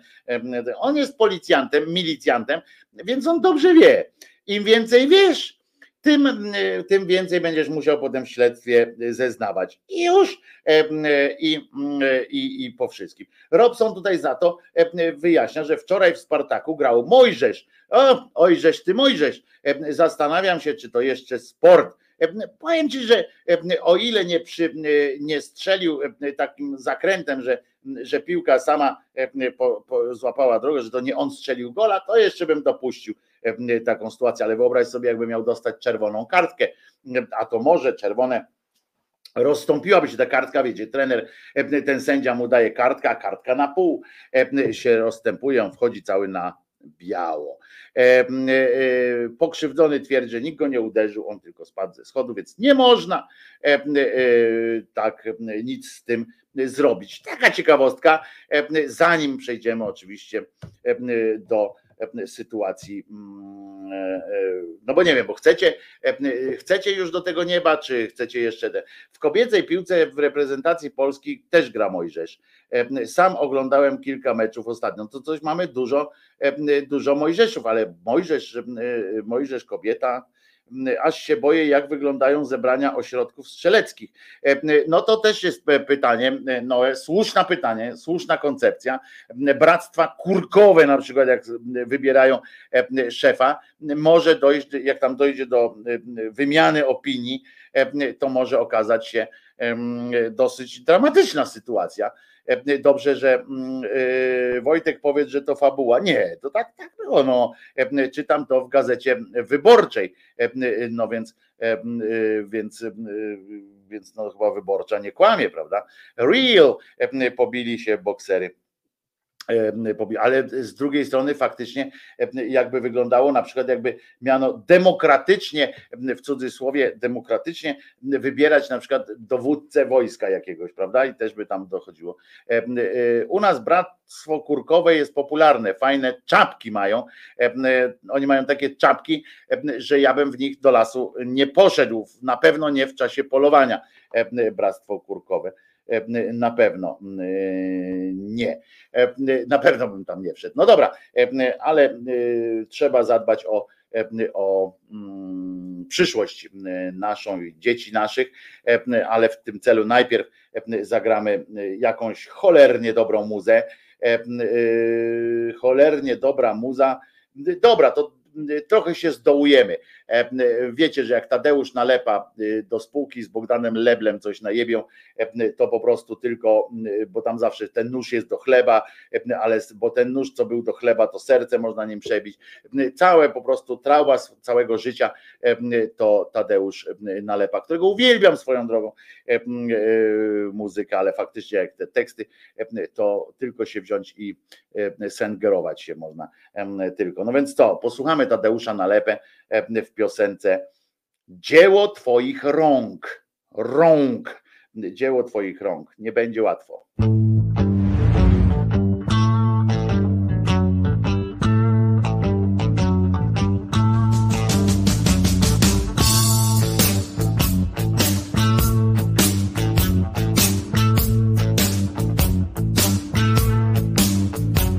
Martwe drzewa, martwe rzeki, martwe trawy, martwe zboża.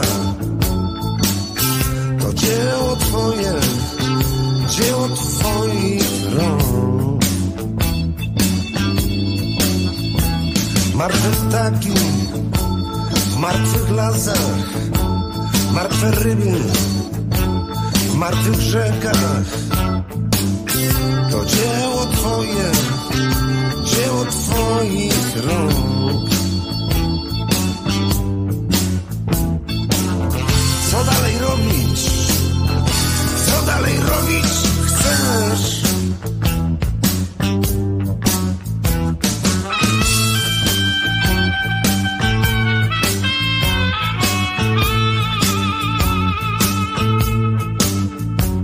Opuść klatkę twego biura, wróć do domu ojców twoich. Tam miejsce twoje, praca dla twych rąk. Nie rób tego, co nie umiesz. Opuść dywan, wróć do wioski. Tam ziemia czeka, ziarno trzeba siać. Tam ziemia czeka, tam praca dla twych rąk.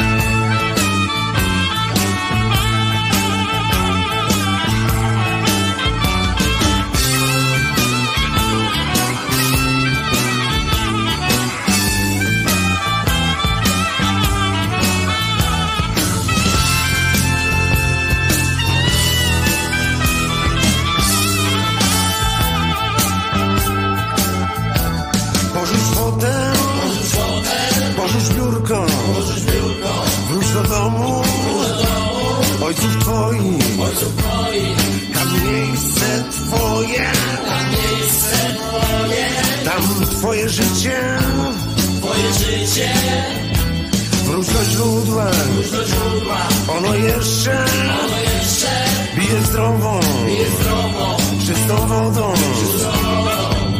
W niej umyj ręce, zmyj z nich miejski brud. Nią przemij oczy, na ziemię ojców spójrz.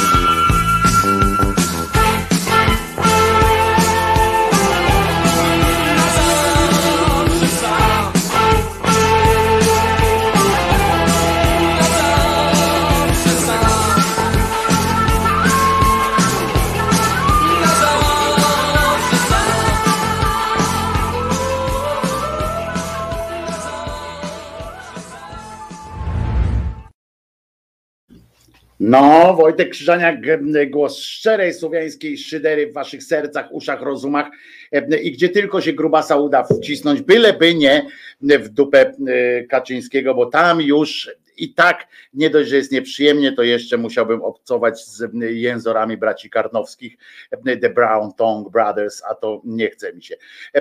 Trochę brzmi jak róż, czyli rasz, Patrycja mówi, tak, trochę brzmi jak rasz, trochę jak Jethro, to oni byli zresztą nazywani polskim Jethro, to w pewnym momencie, bo flet mieli, no więc to tak, tak ten. Ale to były dwie piosenki z cyklu Śmierć, zniszczenie, samobójstwo, bieda, nędza, mizeria, nic mnie nie nie kocha, nic mi się nie uda, na zawsze sam, nikt mnie nie kocha i w ogóle jest źle. Śmierć, samobójstwo, zniszczenie. Takie dwie piosenki od razu żeśmy mieli za sobą.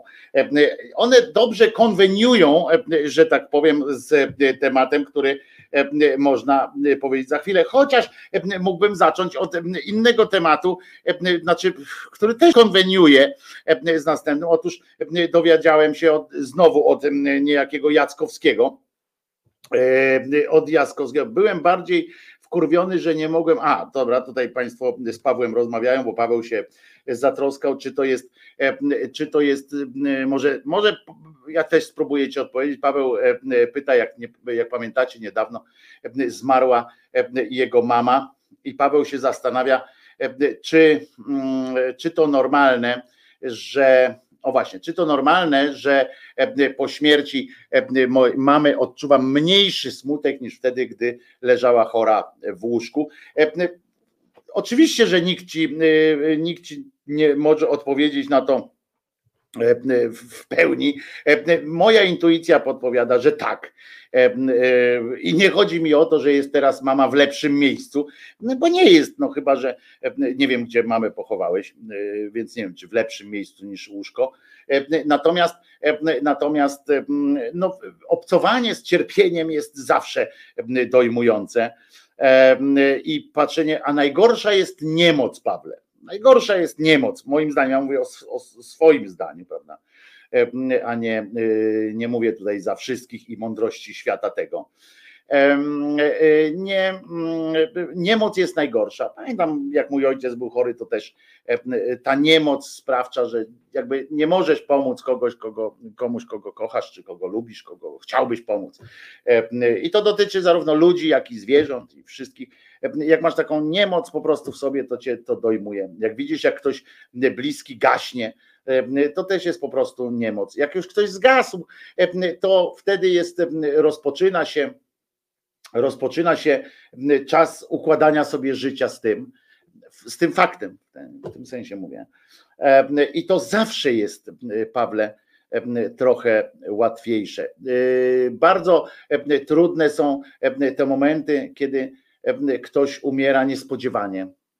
Kiedy wtedy nie masz tego momentu poczucia ulgi, bo nie wstydź się, jeżeli masz poczucie ulgi, nie wstydź się tego. Przed sobą również nie wstydź się tego. Bo, bo to jest, to jest moim zdaniem naturalna reakcja, taka trochę również obronna organizmu. Pamiętaj, że w czasie, jak obserwujemy chorą osobę, to poza pokładami miłości, poza pokładem wszystkiego, o czym, o czym wiadomo, narasta ta frustracja w nas. Musi. Nie ma takiego momentu, żeby tak nie było. I poczucie takiej swoistej ulgi, my to wypieramy często, ja w swojej drodze zawodowej też, że tak powiem, spotykałem się z takimi sytuacjami, kiedy ludzie mówili wprost o tym, że wiecie, przy mnie się nie bali o tym mówić, ale, bali, ale mówili o tym jak o czymś złym, jak o jakimś takim, wiecie, to, to nam trochę wmawia również religia, niestety, ponieważ racjonalnie, jakbyśmy tylko racjonalnie do tego podeszli, włącznie z sercem i z uczuciem, ale bez, bez tych takich rozterek religijnych, w tym sensie, że gdzieś tam w tyle głowy one są, czy powtarzane, bo wiecie, myśmy się tego nauczyli również oglądając filmy i tego właśnie przesłania, tego, tego poczucia cholernego grzechu, że, że czujemy ulgę, że ktoś na przykład umarł. To, to, to nie jest nic złego, nawet jak to jest właśnie osoba, bardzo nam bliska. Człowiek nie jest w stanie żyć w niemocy bardzo długo. Nie, nie jesteś w stanie się utrzymać w niemocy, w takim stanie permanentnego poddawania się wyrokom losu, ponieważ, ponieważ w tobie będzie buzowało to. I w I ten moment, który, który, który my się boimy nazwać też takim rodzajem ulgi, a to jest po prostu powrót jakiejś normalności, powrót, powrót nasz, nasz organizm wtedy przestawiać się musi na zupełnie inne tory. Inaczej jest, tak jak mówię, troszeczkę inaczej przeżywa się, trochę inaczej przeżywa się, nazwijmy to, żałobę w momencie, kiedy ktoś odchodzi nagle. Ktoś umiera nagle, wtedy nie mamy tego czasu na, na przeżycie żałoby już w trakcie tego momentu, w trakcie tego, tej całej choroby i tak dalej. Nie jesteśmy, wiecie, jesteśmy zaskoczeni. To jest tak jak ta morda taka wyskakuje z ekranu, co tam pamiętacie, są takie filmiki, tak, że tam Sielski, Sielski taki obrazek i nagle wyskakuje na ekran i tak wtedy jest coś z tym i po prostu nas to telepie, nas to musi przetelepać, musimy wtedy dopiero musimy przeżywać całe to wszystko, co ty, Pawle, i część z was, która doświadczyła takich sytuacji, przeżywała już w trakcie. To nigdy nie jest, nigdy nie ma jednego rozwiązania, Pawle, też uspokajam, że tak powiem, że jak coś poczujesz inaczej, ktoś ci powie, że czuje inaczej, to, to, to, to jest naturalne.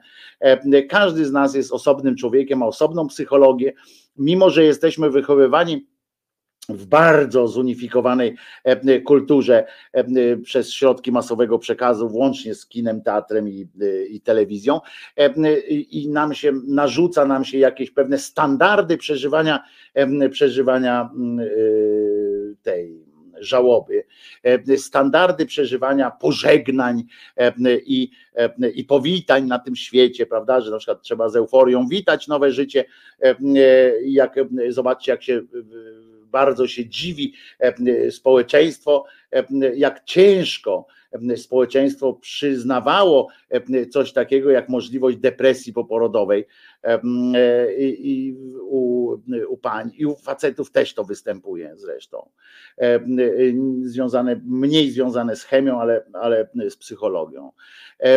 I zobaczcie jak, ale skupimy się na kobietach, zobaczcie jak, jak trudno było przebić się z taką informacją przez, przez kordony związane z religijno-kulturową tradycją pojawienia się nowego życia i tak dalej, i tak dalej. Trudno było przebić się z tą informacją, że, że nie ma nic złego w, w odczuwaniu strachu, odczuwaniu nawet fizycznego, takiego spowodowanego psychiką, ale fizycznego aż bólu, lęku, niechęci takiej, co, znaczy to nie jest niechęć organiczna, tylko to jest takie wrażenie niechęci do tego dziecka i tak dalej. To zobaczcie, ile czasu ludzkości zajęło przebijanie się. To było w, w bardzo dawnych czasach, było sankcjonowane, było zrozumiałe, zwłaszcza w tych, u tych bardziej zamożnych i tak dalej, którzy mogli oddawać te dzieci pod opiekę. Ale potem musieliśmy się strasznie przeżywać to i ta, ten Kościół również, i to mówię o wszystkich kościołach Wielkiej Księgi, który nakazuje poczucie żalu. Z jednej strony tam tłumaczy, jest teraz w lepszym miejscu i tak dalej, ale żegnajmy to wszystkie, te wszystkie żałobne sytuacje są są przygnębiające, ale nie w poz, w, z poziomu takiej, no, takiego smutku, że ktoś był, kogoś nie ma, tylko z takich ludzkich, zwykłych sytuacji. Ja na przykład jako swoim ojcu wspominam, swojego ojca, swoją mamę, to wspominam o takich, nie tam, że oj, nie będzie już nigdy. Nie, wspominam o jakichś sytuacji, które, z którymi mi się kojarzy. Ale to mówię, to ja, bo każdy z nas inaczej przeżywa to, Pawle, także nie, ty się nie przejmuj, każdy z was, kto ma jakieś inne spojrzenie, to naprawdę też nie powinien się tym przejmować. Jesteście osobnymi bytami na tym świecie i każdy z was ma prawo przeżywać to tak, jak się wam to podoba i tak, jak wam nakazuje wasz własny organizm. Dajcie sobie szansę, słuchajcie własnego organizmu, słuchajcie własnej, własnej biologii, to jest bardzo ważne, idźcie za tym, a nie działajcie wbrew, nie przekonujcie się, nie, nie każcie się, nie, nie sumitujcie się i tak dalej. Po prostu, po prostu, widocznie, widocznie po prostu najzwyczajniej w świecie odczuwasz pewien rodzaj załatwienia, dokończenia pewnej, pewnej sprawy. Ta pewna sprawa się dopełniła i poczucie takiego spokoju w tym czasie, bo wiesz po prostu, że nic złego się z mamą nie stanie już teraz. Cały czas się martwiłeś, co będzie złego jeszcze, bo nie spodziewałeś się niczego dobrego już i cały czas się martwiłeś, a teraz po prostu się nie martwisz. Skoro się nie martwisz, no to trudno, żeby organizm reagował na brak zmartwienia jakąś wielką, wielkim bólem. Pewnie jest zaniepokojony takim, dlaczego? Dlaczego? Ale to już są kulturowe sprawy, a nie, a nie sprawy twoich rozliczeń z, z zaistniałą sytuacją. E, także, e, także mm, po prostu, no. E, tak myślę. E, I pozdrawiam cię również, Kireju. E, o tym. E, bo też wspomniałeś. Mama miała gorzej ze śmiercią jej ojca, czyli mego dziadka. Zmarł w domu, gdy trzymała go za rękę. A mój dziadek na przykład, którego bardzo nie lubiłem, dalej nawet pamięci o nim nie lubię, nawet wspomnienia o nim nie lubię. Mój dziadek, proszę was, umarł sobie tak, że cała rodzina była przy nim, oprócz mnie. Tak jakby, tak jakby sobie zaplanowanie zaplanowałem, ale wszyscy byli, wnuk, wnuczka, druga wnuczka, tylko jednego wnuka Krzyżaniaka Wojciecha nie było tam, pierdolnął sobie pięćdziesiątkę koniaku, wyprostowało go, atak serca, położył się na ziemię, znaczy spadł, upadł na ziemię, moja mama piguła podeszła, sprawdziła, że nie żyje, dziękuję, zawołali lekarza, żeby stwierdził i po wszystkim koleżka z uśmiechem na, na twarzy sobie odszedł i weźcie tutaj się martwcie, nie? Zwłaszcza, że go nie lubiłem, to akurat to jest zupełnie inna sytuacja, a tymczasem słuchajcie, Jasnowic Jackowski i to już bardzo mocno wiąże się z tym, co będę mówił za chwilę o, o modlitwach. Jackowic, Jackowski Jasnowic zaszokował po raz kolejny przepowiednią. Ja nie wiem, czy są jeszcze osoby, znaczy zadziwiam, ja wiem, że dziennikarze, czy, dziennikarze, czy tam media workerzy, czy tam jak się nazwał, tak zwał, muszą, mają taki obowiązek podkręcania pewnych treści. Wielu, więc czy był złym człowiekiem? Nie wiem, nie interesuje mnie to. Dla mnie był, znaczy dla mojej mamy był zły, w sensie takim, że nieważne, kiedyś tam mogę opowiedzieć o dziadku, tam zresztą dużo jest ciekawych historii, on miał ciekawe życie, bardzo ciekawe życie, no mój dziadek miał bardzo ciekawe, naprawdę bardzo, ale jakoś go nie lubiłem, potem jak się pojawił w moim życiu dosyć późno, nie lubiłem go po prostu, no, czasami tak człowiek ma, że kogoś nie lubicie. Także to nie było związane z jakąś tam konkretną sytuacją, po prostu nie dogadywaliśmy się, nie lubiłem go, człowieka. W każdym razie Jasnowic Jackowski, wracając do tego, szokuje w przepowiedni. Polska może być lada moment wrzucona do pewnego ścieku. Tak powiedział. Ciekawe swoją drogą, że ci ludzie jeszcze się takimi rzeczami szokują, prawda? Że, że, czy jest jakaś jedna przepowiednia, która nie szokowała? No chyba ta, że ten, Że, że on coś przepowie, na przykład przepowiada, szok, zaszokował wszystkich, przepowiem coś nowego. No więc słuchajcie, Polska może być lada moment wrzucona do pewnego ścieku, tak powiedział, ale to się sprowadza do, uwaga, nie napawa optymizmu, świetne są sformułowania, najpierw było, że szokująca, potem, że ściek, a potem, że, że, że nie napawa optymizmem tak naprawdę i to jest dosyć przykra sytuacja i uwaga, słuchamy, co on takiego powiedział, co, co o tym ściekł, pewnie was to interesuje, bo ewentualnie trzeba by jakieś ubrać, jakieś wdziać, przywdziać jakieś obuwie. Rzecz ważna, to co się wydarzyło, najpierw rozmowa Bidena, bodajże dzień wcześniej między panią Merkel, panem Macronem, bo on tak słucha, obejrzał telewizję i jak oglądał tę telewizję, to dostał w łeb informacją, że dwie godziny i jedna minuta, jak podają media, rozmawiali Biden i, i Putin. Wyobraź, wyobrażamy sobie, że ta rozmowa toczyła się głównie w sytuacji pod granicą ukraińską, a jeszcze Biden rozmawiał z prezydentem Ukrainy. Nie rozmawiał z politykami, z politykami polskimi. No podobno już porozmawiał. Na pewno jest dzięki temu, czuje się lepiej pan Biden, bo każdy chciałby porozmawiać z, z polskimi politykami. No i generalnie, że, że, że może nic, no. Obejrzał wiadomości, powiedział, że, że będzie z nami źle. Tyle o Jackowskim. To była słaba wypowiedź o Jackowskim, prawda? Przyznacie, że nie popisałem się tutaj. Ale loretańska panna, loretańska, słuchajcie, sytuacja polega na tym, że dzisiaj jest takie święto Najświętszej Maryi Panny Loretańskiej. I, i może wam się wydawać, że no cóż to, cóż to jest, przecież to nie, nie, no nie jest jedyna, prawda, ta Matka Boska. Wczoraj była z Guadalupe, dzisiaj Loterań, Late, dzisiaj loretańska, no więc codziennie coś, ale, ale Ta, ta loretańska ma dodatkowe znaczenie, ma wielkie znaczenie, ponieważ właśnie o ile na przykład jasnogórska, to możecie tam na przykład wzrok odzyskać czasami, chociaż od czasów, kiedy, kiedy zaczęta, zaczęła być możliwa jakaś taka weryfikacja tego typu, zdjęcie albo film, to od tego czasu już nikt nie odzyskał wzroku na Jasnej Górze, ani w Lourdes, ani gdzie indziej, w żadnym innym tam miejscu. Od czasu, kiedy można to było zarejestrować na tym, to odzyskiwaniem wzroku zajęły się, zamiast Maryjek Boskich, zajęli się różni szarlatani typu Mejza i jego kolega, który z wózka wstaje, ilekroć ktoś go obrazi. No więc, więc chodzi o to, że ta loretańska, loretańska Matka Boska ma coś takiego jak specjalną litanię.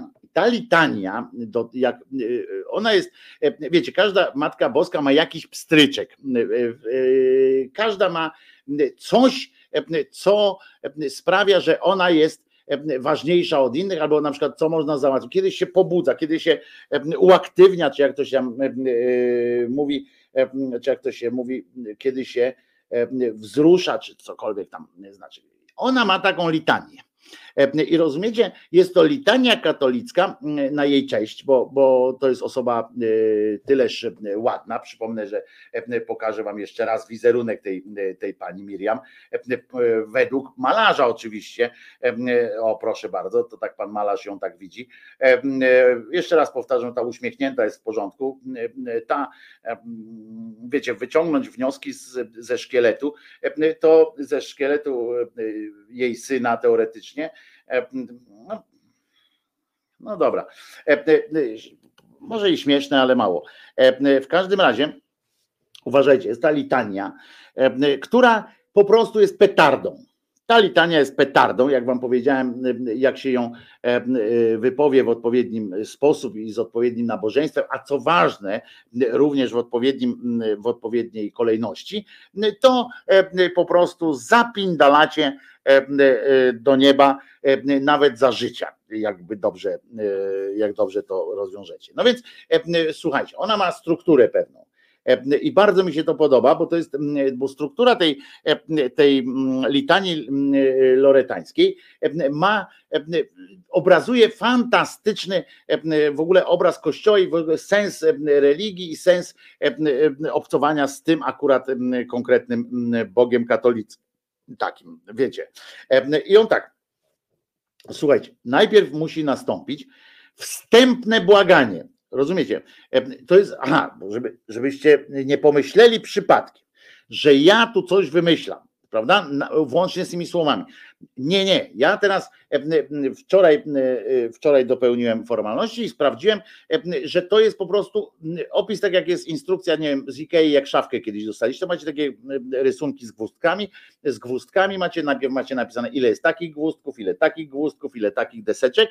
Potem jest po prostu taki śmieszny ludek, realizuje każde z kolejnych kroków, prawda? I tutaj też jest to samo. Najpierw mamy napisane, ile jest gwózdków, ile jest śrubeczek, ile jest półeczek.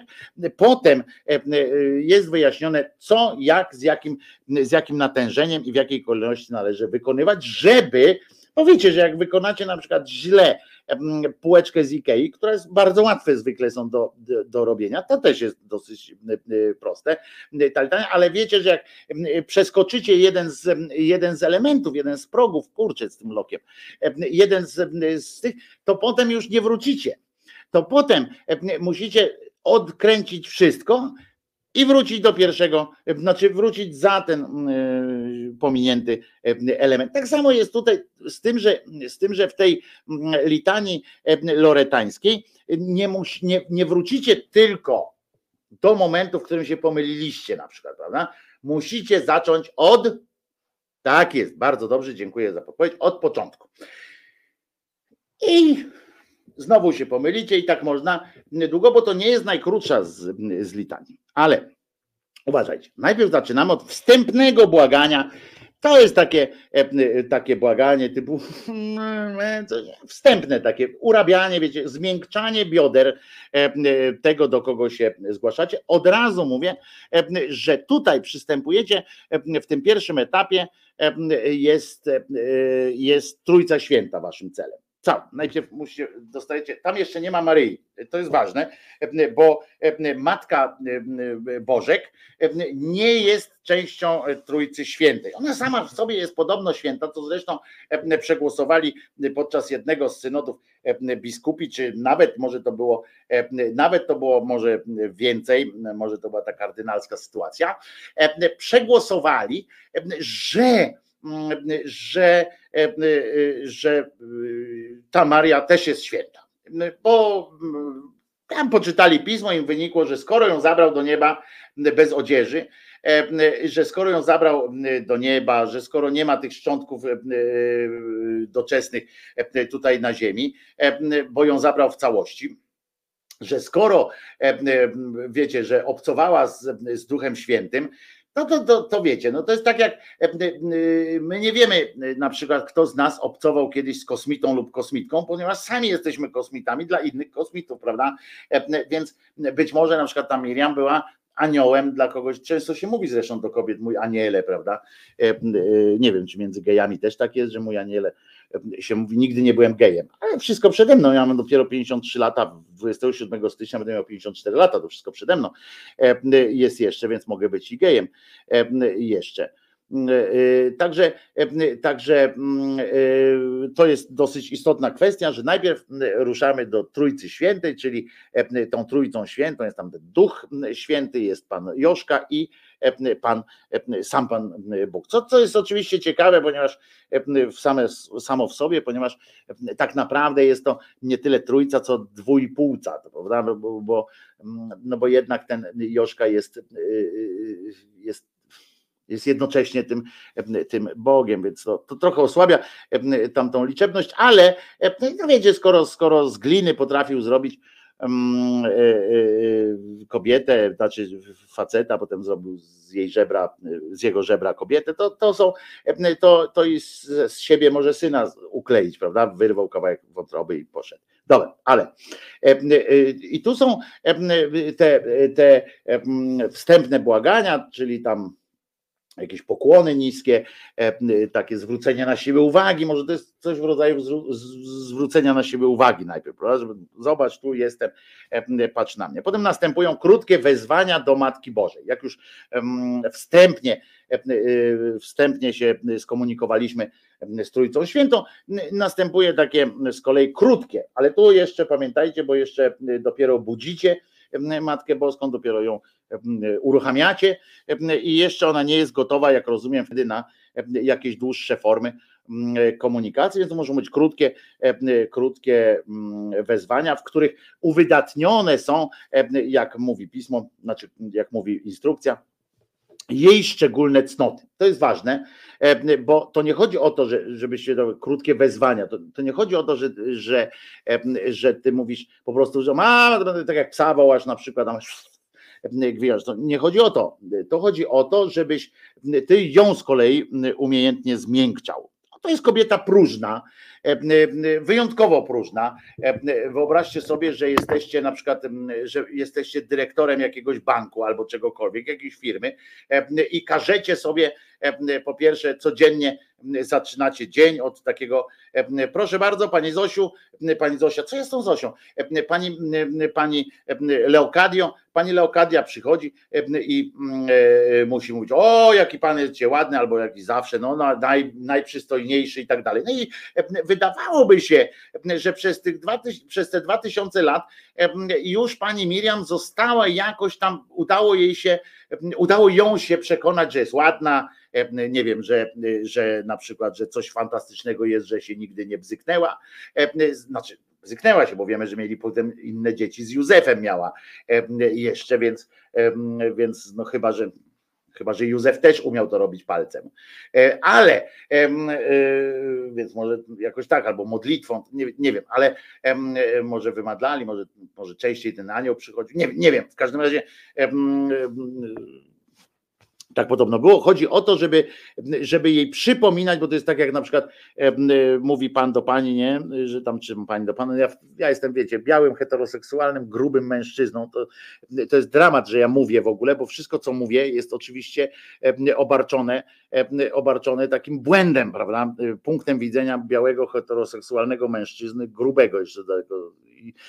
Więc to jest błąd na błędzie po prostu i przepraszam was z góry za, za te swoje słowa, które na pewno są kłamliwe, ale w każdym razie wydaje mi się, że, że jest coś takiego, prawda, kochanie, jesteś na przykład, masz fantastyczne włosy, prawda, że jesteś cudowną kobietą, a ona mówi, wiem, prawda? No to wtedy rezolutnie odpowiada się w tym momencie, dobrze, ale nie chcę, żebyś o tym zapomniała, prawda?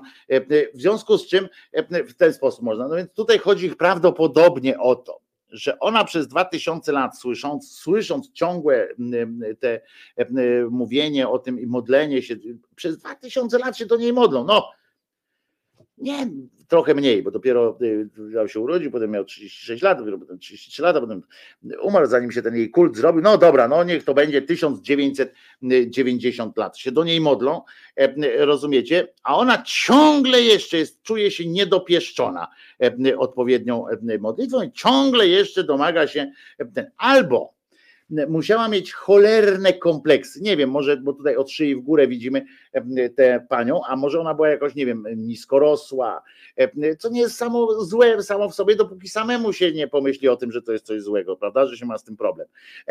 Bo nie wiem, może była, może miała jakieś kompleksy, może jej rodzice nie kochali tak za bardzo, może ciągle, wiecie, pamiętajcie, może ten ojciec cały czas u niej w domu wyżygiwał cały czas, że się matka puściła, że, że to nie jego córka jest, jakieś takie ma takie natręctwa, wiecie, poza tym, wiecie, ona jest kobietą, czy jest, no, według legendy, jest kobietą, która jest matką, która wysłała, która urodziła syna, to tak jakby kazali jej rodzić, tak naprawdę wiedzą, tak zrobili te badania w czasie, jak ona jest w ciąży, zrobili te badania i wyjdzie tak, że on będzie bez czaszki, bez rączek, bez, bez nóżek, ale za to ze wszystkimi receptorami bólu, prawda?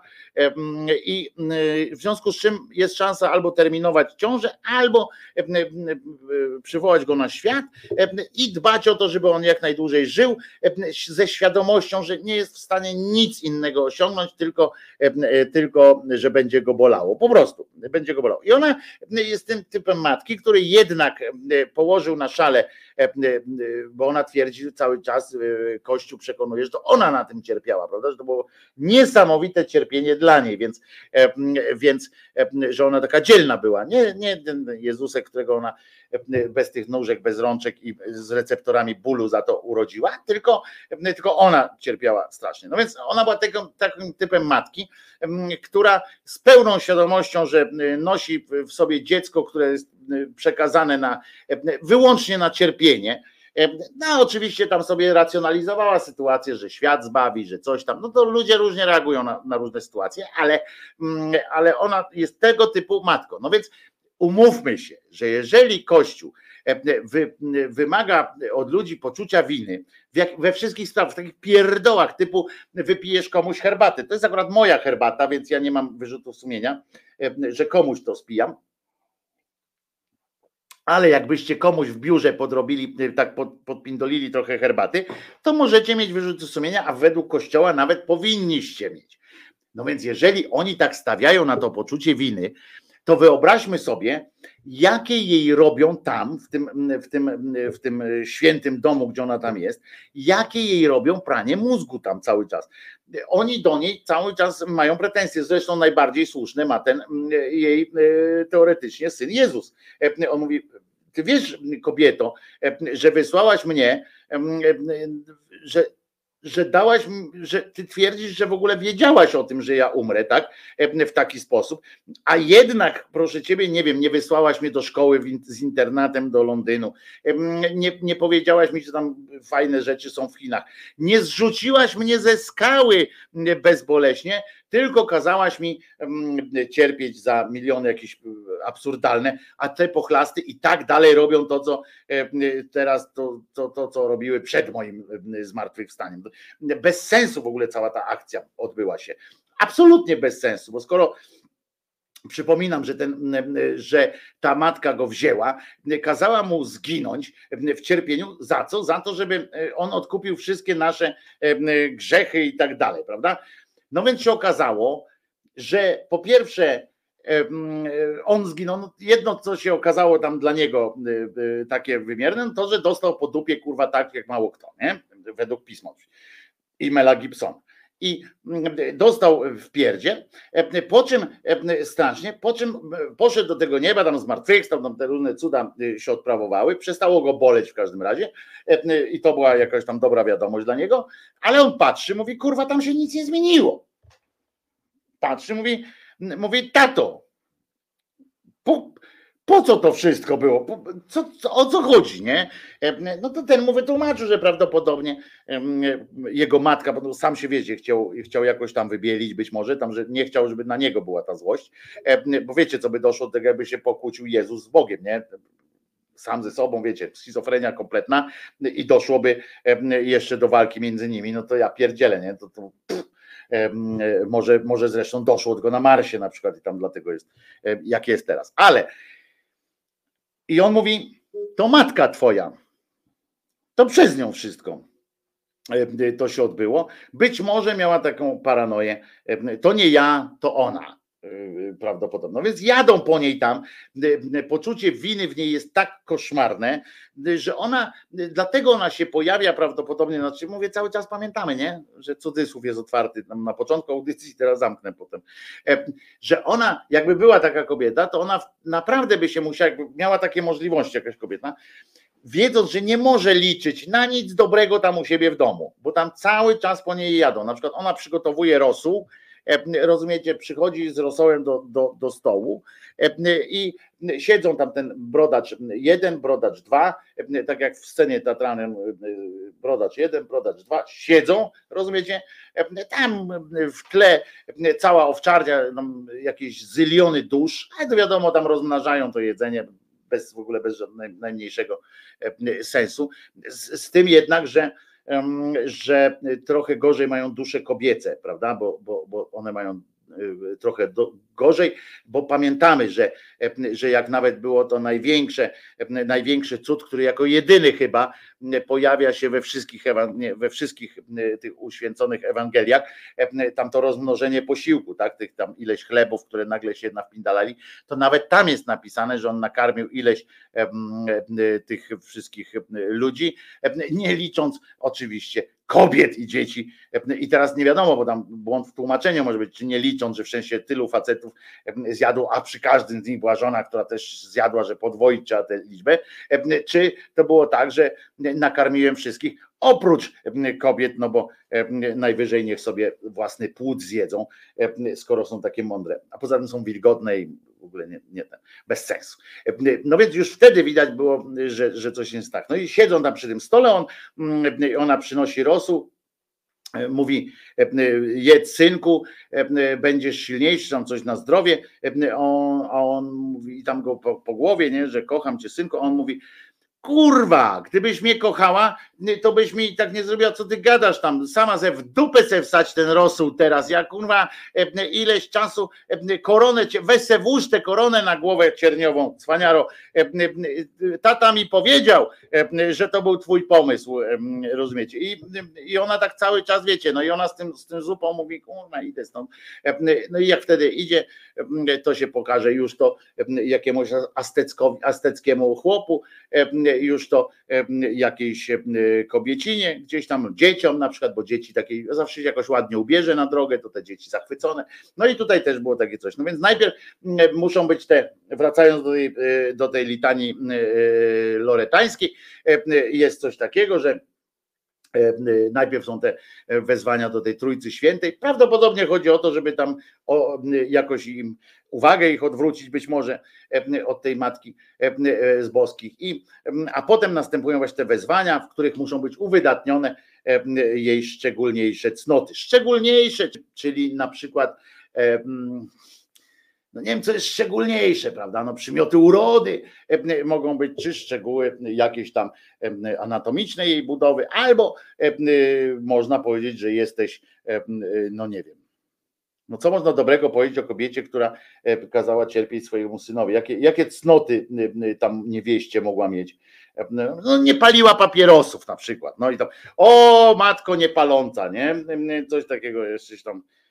Jesteś fantastyczna. O, bo ona już po śmierci swojego syna podobno była nawet niezłą kobietą, w tym, w tym sensie napisali tam o tym, że ona chodziła, generalnie chodziła też po świecie już wcześniej, już tak jak, tak jak teraz się pojawia co jakiś czas, to ona wtedy według pisma to też tak chodziła, wiecie, od jednego tego apostoła do drugiego, bo oni się rozleźli i ona tak chodziła od jednego do drugiego, każdego tam przekimała trochę.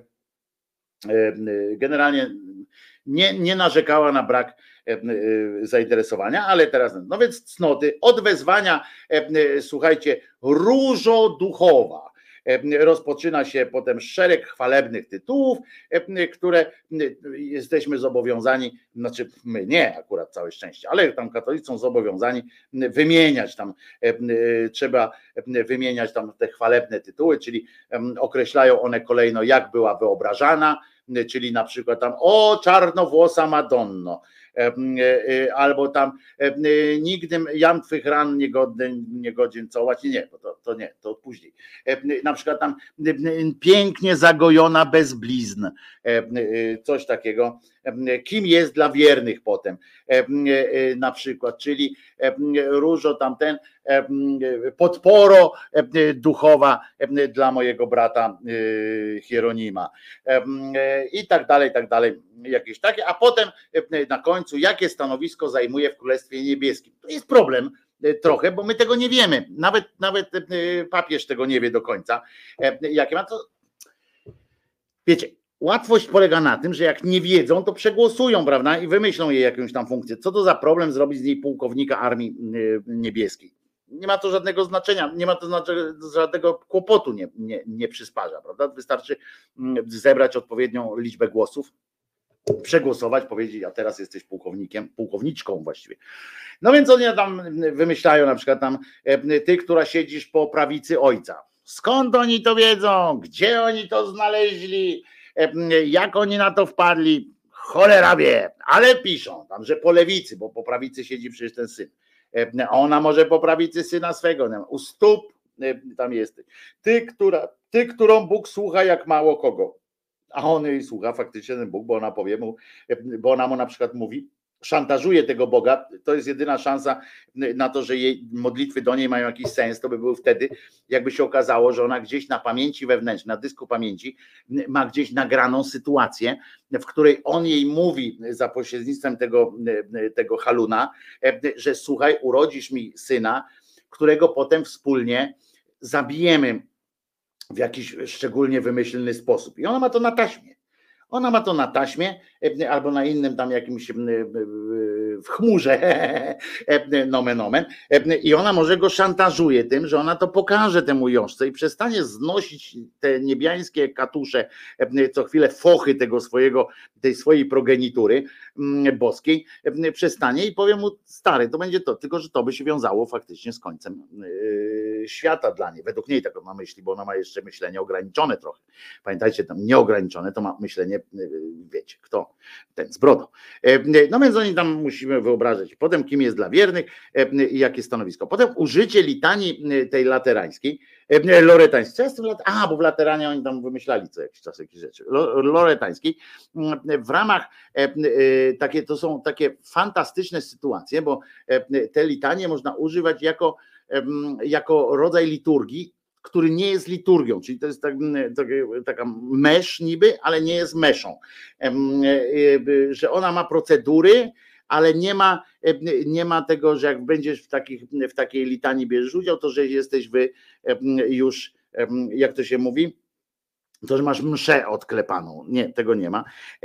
I zostało, zostało co ciekawe, w pewnym momencie oni, Kościół przyjął to z pełnym dobrodziejstwem, całym dobrodziejstwem inwentarza i zaakceptował na takiej zasadzie wręcz, że nawet dopisał do tej, do tej loretańskiej sytuacji całą masę odpustów. Kościół, bo, bo ona była, ta loretańska matka, ona była tak trochę obok struktur.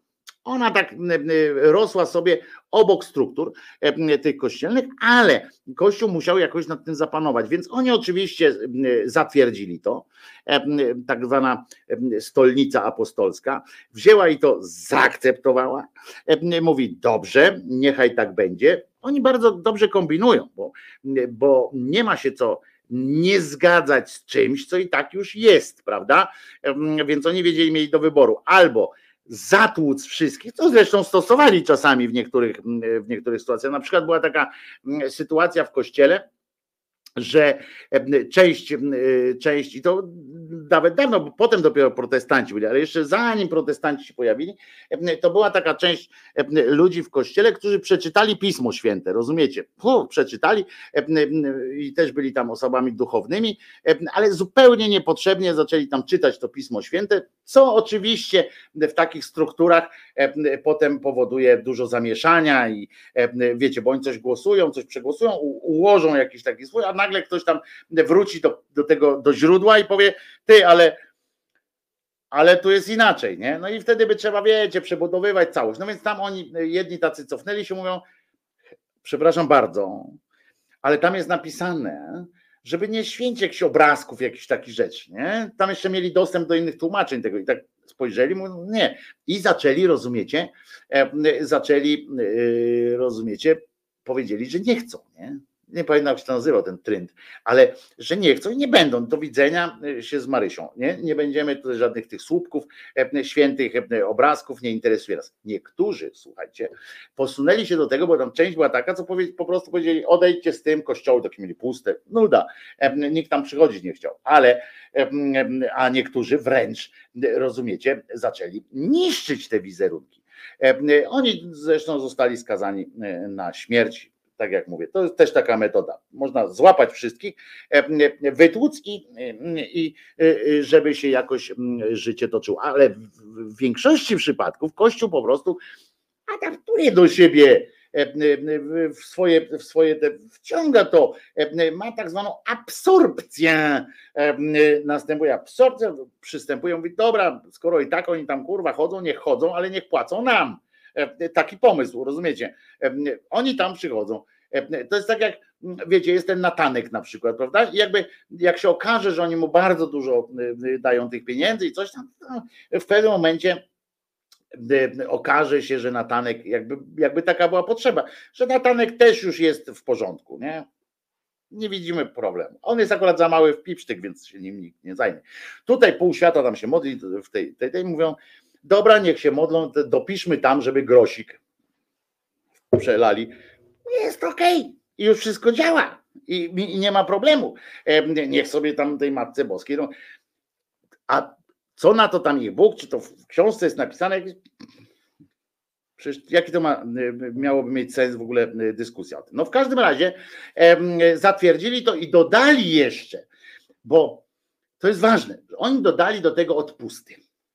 Bo do tej pory to po prostu była taka litania, no taka, że że jak już tam wychwaliliśmy to Matkę Boską, jak i po udach płynęła już po prostu woda radości, jak już była, czuła się na granicy spełnienia, to być może czasami po prostu w łaskawości swojej, jako, jako rodzaj katarzis po tym wszystkim, co, czego doznała od tych ludzi, tam tych pieszczot, kobiety podobno są słuchowcami, więc na pewno były to orgiastyczne wręcz sytuacje.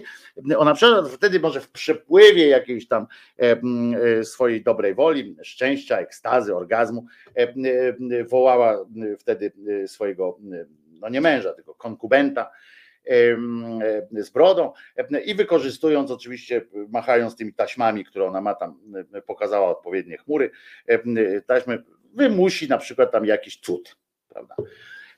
Ale to rzadko. Zwykle wystarczy po prostu sam uśmiech, na przykład taki ten, że hmm, dzięki, dzięki i po, po wszystkim jest, nie? No więc, a Kościół mówi, no jakoś trzeba, wiecie, to trzeba monetyzować, to, to nie ma, to giełdowe, giełdowe wskaźniki pokazują, że nie ma co tracić energii na takie sytuacje bez, bez sensu. Ja wiem tam, że nie, bo jakieś takie te, ale my tutaj na razie musimy coś zjeść, prawda? Bo żaden z tych biskupów tam się nie wybierał do tego nieba, bo przecież nie wierzył, bo, bo to byli odczytani ludzie zwykle i nie wierzyli w żadne tam nieba, w związku z czym wiedzieli, że tyle z ich życia, co sobie tu za, zabezpieczą. Nawet dopisano tam ileś odpustów, a to za to, to za to, zupełny, niezupełny, częściowy i tak dalej. Rutynowe działania, w ogóle nie, nie, nie ma... Yy... nie ma w ogóle, ale w ogóle loretańska, skąd się to wzięło, to chodzi oczywiście od takiego włoskiego miasta, bo to, to akurat była przypadłość włoska, jest ta, ta choroba i podobno tam się znajduje, uwaga, w, tej, w, tym, w tym mieście Loreto, podobno znajduje się w bazylice, bazylika jest i tam się podobno znajduje przywieziony z Nazaretu domek świętej rodziny, w którym mieszkała rzeczona Matka Boska i w którym objawił się jej archanioł Gabriel. Czyli, czyli krótko mówiąc, jest to ten przybytek, w którym przeżyła swój pierwszy orgazm w życiu. I, i tą taką, no jakby to można powiedzieć, no, bo to nie jest ich domek, wiecie, to, to nie jest ten, bo ona przeżyła te uniesienie jednak nie w domu swoim rodzinnym, także to jest trochę pokręcone. Więc poza tym znani z takiego przenoszenia, z rekonstrukcji i tak dalej byli Chińczycy. To ciekawe, bo w tamtych czasach, kiedy to przewożono w wieku dwunastym, to mogło to spowodować, że nam uszczerbki w tym domku. No w każdym razie e, e, źródła w każdym razie podają, że powstała już w dwunastym wieku we Francji. Ta legenda i ta, ta, ta litania, dopiero potem ją związano z, z Loreto. I pierwsza wersja nie zachowała się, podobno według legendy jest tak, że była lepsza jakaś ta litania, ale się nie zachowała, bo tak ją często pewnie odmawiali, że zapomnieli o niej. Nie wiem, jak mogła się nie zachować, skoro była taka dobra. Widocznie nie podobała się prawdopodobnie tam w niebiesiech, skoro musieli, no tak by, tak by trzeba było przy, tak by trzeba było to wyobrazić sobie, no bo jak może coś boskiego zniknąć tak po prostu. Było, nie ma, no to bez sensu zupełnie. Gdyby chciał, to by zostawił, prawda? Więc, więc to dopiero szesnasty wiek jest, kiedy to się Loreto, od Loreto się papież Sykstus dwieście dni odpustu. Jak, jakbyście chcieli wykombinować, na przykład jakbyście planowali na najbliższy rok na przykład jakieś tam takie no, zachowania niekoniecznie zgodne z, z jakąś tam etyką chrześcijańską, jak to mówią, czyli generalnie z niczym, to pamiętajcie, że pierdniecie taką loretańską tą no litanię. dwieście dni macie w suchym po prostu. dwieście dni możecie coś tam odpindalać sobie spokojnie. Potem są opracowania muzyczne, bo tak jak powiedziałem, to jest rodzaj takiej liturgii, bo to trzeba konkretnie tam mówić, tam wszystkie te rzeczy musi się odjanie Pawlić, żeby to, żeby to miało sens, ręce i nogi, żeby te dwieście dni naprawdę potem można było spędzić w miarę przyjemnie na rozpuście, za którą nie będziecie pociągani do odpowiedzialności, to wtedy to trzeba wykonać zgodnie ze standardami, z, z jakimś tam, z ułożonym takim, z kodyfikacją i tam jest specjalna muzyka do tego, a potem w siedemnastym, w połowie siedemnastego wieku do tego stopnia, bo tam, tam zaczęli to ozdabiać, zaczęli kombinować przy tym, ktoś tam coś zmienił tekst, na przykład, że jednak przemycić tam na przykład, byli tacy niektórzy, jacyś tacy możni ludzie, którzy przemycali do tej loretańskiej litanii swoje prośby, które potem musieli wygłaszać wszyscy na całym świecie. Wiecie, tu ludzie pomysłowi byli. No więc w, w pewnym momencie pan, pan Klemens powiedział dość, basta, stop i zamknął ryj wszystkim, powiedział nic nie dopisujemy, poza tym co ja będę chciał dopisać i on tam dopisał swoje i nie można było, nie można, to jest tak jak ze ślubem, jak nie można, skoro można. Tylko, że trzeba co? Odpowiednią uiścić opłatę w samym Watykanie, bo Watykan, bo do tej pory można było tam zmieniać właśnie to, opłacać się jakimś tam biskupom poszczególnym. Teraz trzeba już mieć zgodę Watykanu na to, żeby ten, tam jest tych psalmów, kurwa, tam pieśni jest, pół roku można to wszystko śpiewać, jakby chciał. I teraz wam przedstawię na przykład, po pierwsze jest siedem psalmów pokutnych, a, bo kończy się to, przepraszam, bo ja zapomniałem wam, byście tego nie dopełnili i dupa. Potem byście poszli, dwieście dni grzechu macie przed sobą, a tu się okazuje, że dupa jest. Nie, nie, bo potem jeszcze kończy się pokutnymi psalmami, w których musicie, w których musicie publicznie mówić, kajać się i tak dalej, i tak dalej, i tak dalej. Słuchajcie, a teraz tak, wam powiem, jak były dopisywane różne te wezwania. Królowo Różańca Świętego, to tylko, czyli to w tysiąc sześćset siedemdziesiątym piątym. W tysiąc osiemset czterdziestym szóstym dla pewnych diecezji, bo to tam, bo to są jeszcze, aha, bo to jest, pamiętajmy też taką, oni wykombinowali, że właśnie to, to bardzo dobrze wpływa na, na monetyzację tego przedsięwzięcia, rejonizację wprowadzili tych, tych litanii.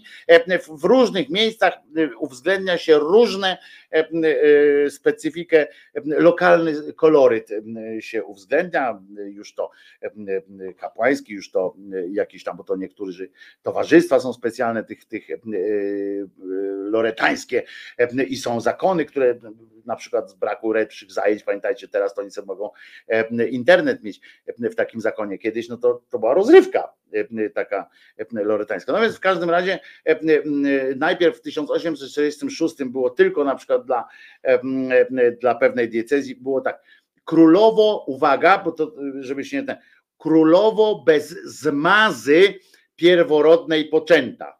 To nawiązuje do tego, co mówiłem wcześniej, że ona też była poczęta bez zmazy, czyli bez ejakulatu, krótko mówiąc. Potem to rozszerzono po, po kilku latach, stwierdzono, że to jest na tyle dobre wezwanie, tą, ta, ta zmaza pierworodnej, pierworodnego poczęcia jest, jest na tyle istotne i na tyle fajne w ogóle, wiesz, fajne powiedzenie jest, królowo bez zmazy pierworodnej poczęta, jak w przeciwieństwie do tego, jak inne dziewczęta, rozumiecie, i już można coś tam z tym zrobić, to potem to z racji tego rozszerzono na cały, na cały Kościół. Potem jest jeszcze inwokacja Królowo Różańca Świętego, na przykład to już było, potem o, Matko Dobrej Rady, no to już wchodzimy do dwudziestego wieku. W dwudziestym wieku myślałby kto, że tam nauka trochę ruszyła jeszcze bardziej, a tu jednak jest jeszcze w tysiąc dziewięćset trzecim dopisano Matko Dobrej Rady. O, na przykład w tysiąc dziewięćset siedemnastym to dobre, bo to akurat wtedy trwała, pamiętacie, ta, co się nazywa, Pierwsza wojna światowa. Świetne było, bo akurat w tysiąc dziewięćset siedemnastym dopisali do niej Królowo Pokoju. What the kurwa mać, nie? Kto wpadł na ten, na ten zabójczy pomysł, żeby matko Królowo Pokoju, nie? W tysiąc dziewięćset siedemnastym. Świetnie na przykład mieli ci żołnierze w okopach, nie? Mhm, dobra. To kto zaczyna? Matko Pokoju. Nie, ale a w tysiąc dziewięćset dwudziestym drugim roku oficjalnie zatwierdzono, słuchajcie, słuchajcie, wezwanie Królowo Korony Polskiej. Rozumiecie? Od tysiąc dziewięćset dwudziestego drugiego roku wszyscy, którzy tam wymawiają te loretańskie, powinni, powinni mówić też o Matko Królowo Korony Polskiej, a w Polsce odmawiane przynajmniej od tysiąc sześćset pięćdziesiątego szóstego roku. To była po drugiej wojnie światowej, jak już po drugiej wojnie światowej, jak się druga wojna skończyła, już nie było Korony Polskiej, to zostawiono tylko na Królowo Polski. Po prostu, tak przedstawiam. Potem jest w tysiąc dziewięćset pięćdziesiątym dopisano Królowo w niebo wzięta, czyli szczęśliwa, krótko mówiąc, tak? Królowo spełniona, takie coś by można powiedzieć. Potem, potem Królowo Świata, tak ten, bo ogłoszono święto takie, bo jest takie święto, święto Maryi Królowej Świata, więc dopisano w ramach bonusu do tego święta również takie wezwanie. Matko Kościoła, Matko Sprawiedliwości i Miłości Społecznej, takie coś w osiemdziesiątym trzecim dopisano. To papież tam w, w Katowicach to, to dopisał. Tylko w Katowicach jest sprawiedliwość społeczna czczona, żeby było jasne. A potem jeszcze Regina Familiae, czyli Królowo Rodziny. On to tak, tak doda, w polskim to się mówi Królowo Rodzin. Nie jednej rodziny, tylko rodzin. Wielu, bo w Polsce są, jest wiele rodzin. No to jest w ogóle, można czytać o, na przykład w, w zeszłym roku dopisano, zatwierdzono dla całego Kościoła, trzy nowe wezwania zostały zatwierdzone w zeszłym roku, żebyście nie pomyśleli, że to jest martwa tradycja i tak dalej. No więc uwaga, Mater Misericordiae, Mater Spei oraz Select Solatium Migrantium, czyli żeby migrantium też, no ale tego to chyba do Kościoła jeszcze nie doszło. Będą brzmiały w języku polskim, uwaga, Matko Miłosierdzia, i to zostało wstawione, bo to jest też istotna kolejność, zostało wstawione po Matko Kościoła, potem Matko Nadziei, to po Matko Łaski Bożej, a potem pociecho migrantów, po haśle ucieczko grzesznych. No to taka pociecha migrantów, że jak cię mogę. Ciekawe, jakby to na granicy tam to wypowiadali. No ciekawostka taka, i tym chciałem skończyć tę, tę akurat religijną ględźbę. Nie religijną właściwie, bo to nie ma nic wspólnego, znaczy nie, nie boską, bo to nie ma nic wspólnego z Bogiem, tylko religijną. Zobaczcie, jak to jest po prostu, i ludzie naprawdę, bycie prawdziwym katolikiem, jeszcze raz wam powtarzam, bycie prawdziwym katolikiem, czy prawdziwym muzułmaninem, czy najmniej chyba prawdziwym Żydem, w sensie mówię o religijnym, to, to naprawdę nie jest łatwe zadanie. Trzeba naprawdę mieć dużo samo, takiej silnej woli, samozaparcia i umiejętności tłumaczenia sobie rzeczy, albo trzeba po prostu zamknąć oczy i uszy na te wszystkie pierdoły, które się tam odbywają, żeby móc w spokoju ducha oddawać się miłości Bożej. Bo jak człowiek zajrzy za, za te kartki, za to, co się tam wszystko odpiędala, to ręce, nogi się uginają nawet na krzyżu, jak człowiek zawiśnie, to nawet temu krzyżowi te ramiona opadają. Pierdoła za pierdołą, rzeźnia za rzeźnią, śmiech za śmiechem. Fajne by było teraz puścić zespół Cross, prawda, bo taką nazwę ma, ale, ale to za poważna piosenka, to jest taka piosenka zjawy, zjawy, a nie, to dobre, to niech leci. Cross, zjawy. Kto to śpiewa?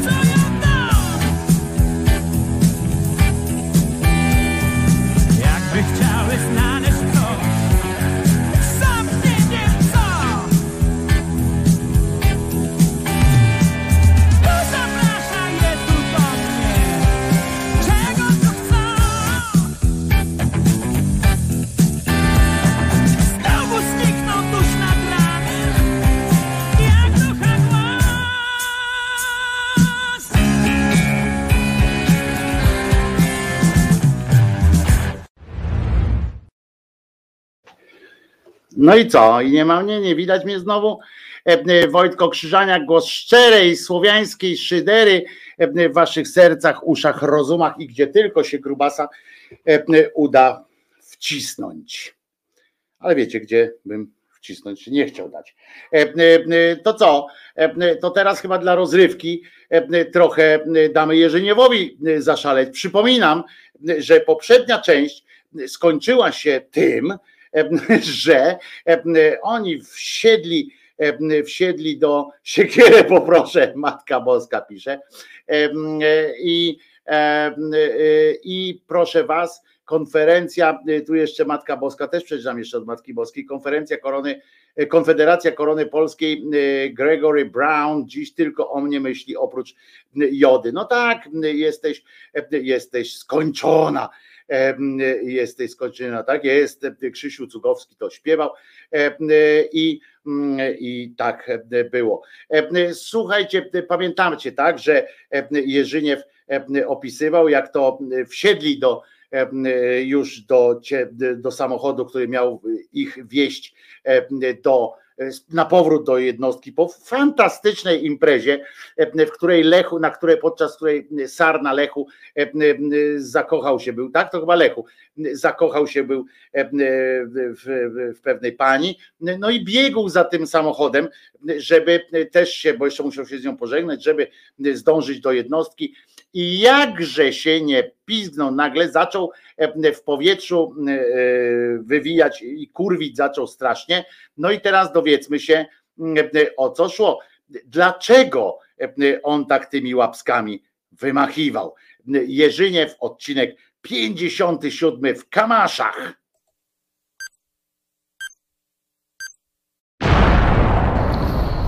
Ten Jerzy Niew w Kamaszach.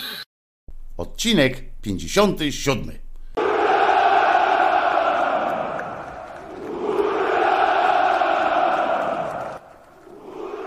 Wykonał właśnie w naszych oczach zwierzęco-ornitologiczną, polotniczemu mówiąc, to odwróconą pętlę. Czyli inaczej, to sarna wywinęła orła i to kurwa napawił z gołąbków. A co jak co, no to i my przecież też gołąbki w sosie pomidorowym tam wciągaliśmy. No i Lechu, wynurany tą pozostawioną na łonie natury potrawą, dokładnie był. Dlatego też siedzieć kutas musiał na podłodze tej nysy między ławkami. Tym razem obok Mareczka w kabinie to siedział Lucjan, a nie Lechu. A Lechu pechowiec po drodze opowiedział nam, jakie to przeboje miał Mareczek po naszym do lokalu dostarczeniu. Otóż Mareczek z tym krawatem ostro do prosektorium śmigał, gdy drogę zastąpiła mu ta cała ekipa, którą mijaliśmy jadąc do lokalu. No i musiał stanąć, bo drogę mu zastawili, jakiś mocno wyrośnięty byczek z rurką w łapie, kazał mu brać jedyną dupę w ich towarzystwie do kabiny, a reszta, nie czekając na zgodę, to już zaczęła pakować się na pakę.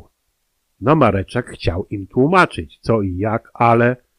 No byczek rurką mu koło nosa zamachał, pytając, czy chce w pierdol już, czy gdy on się wysmarka. No i Mareczek to już się nie sprzeciwiał i nic nie tłumaczył. Cała banda zapakowała się na pakę, rurką przyjebali w to blaszaną ścianę, czyli dali znaka, aby zapierdalał do miasta. No to i Mareczek ruszył. W zasadzie to byli na tej pace nawet i grzeczni, ale tylko tak do rogatych miasta, ponieważ pojawiły się pierwsze latarnie uliczne. No i Mareczek w lusterku wstecznym zauważył, że niektórzy z nich to siedzą na tym worku z tym krawatem. No i już po chwili to zaczął się na pace jakiś rumor. No i ta panienka zaczęła się drzeć, aby on natychmiast wstawał, no bo jej koledzy to coś wypadają przez tylne drzwi. Mareczek spojrzał w lusterka i...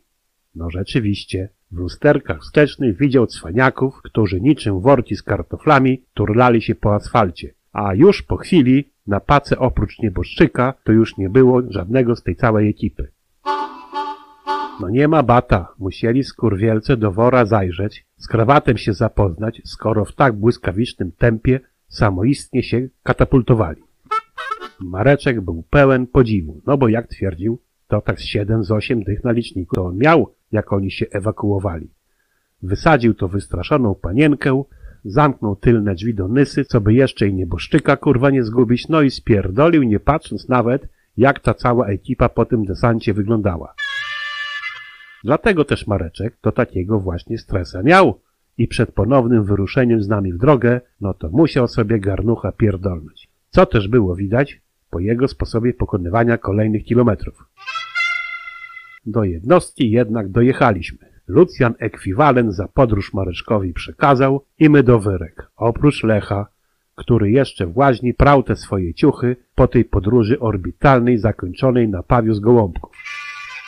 Nazajutrz dowiedzieliśmy się, że panna Beatka, jak przewidywaliśmy, to wydoiła Lecha z czego tylko mogła. Lechu bowiem, w ramach dowodu swojej wielkiej miłości, to ofiarował jej złoty łańcuszek ze złotym Jezuskiem na krzyżyku oraz zegarek marki Poliot, który to posiadał w sobie aż dwadzieścia trzy ruskie kamienie.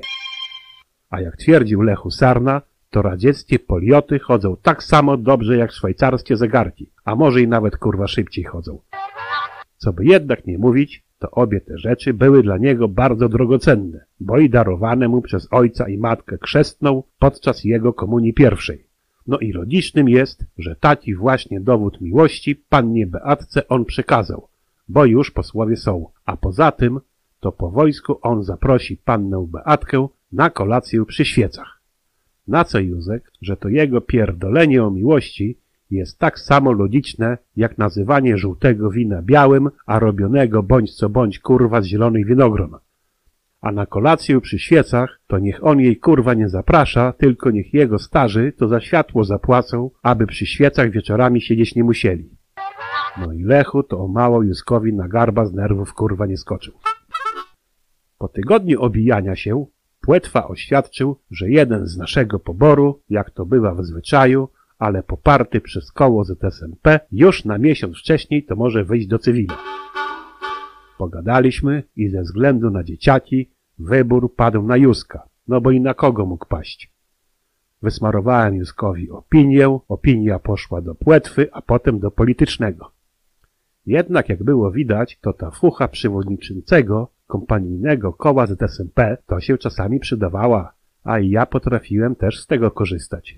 No i Józek już w ciągu tygodnia miał pakować się do chałupy.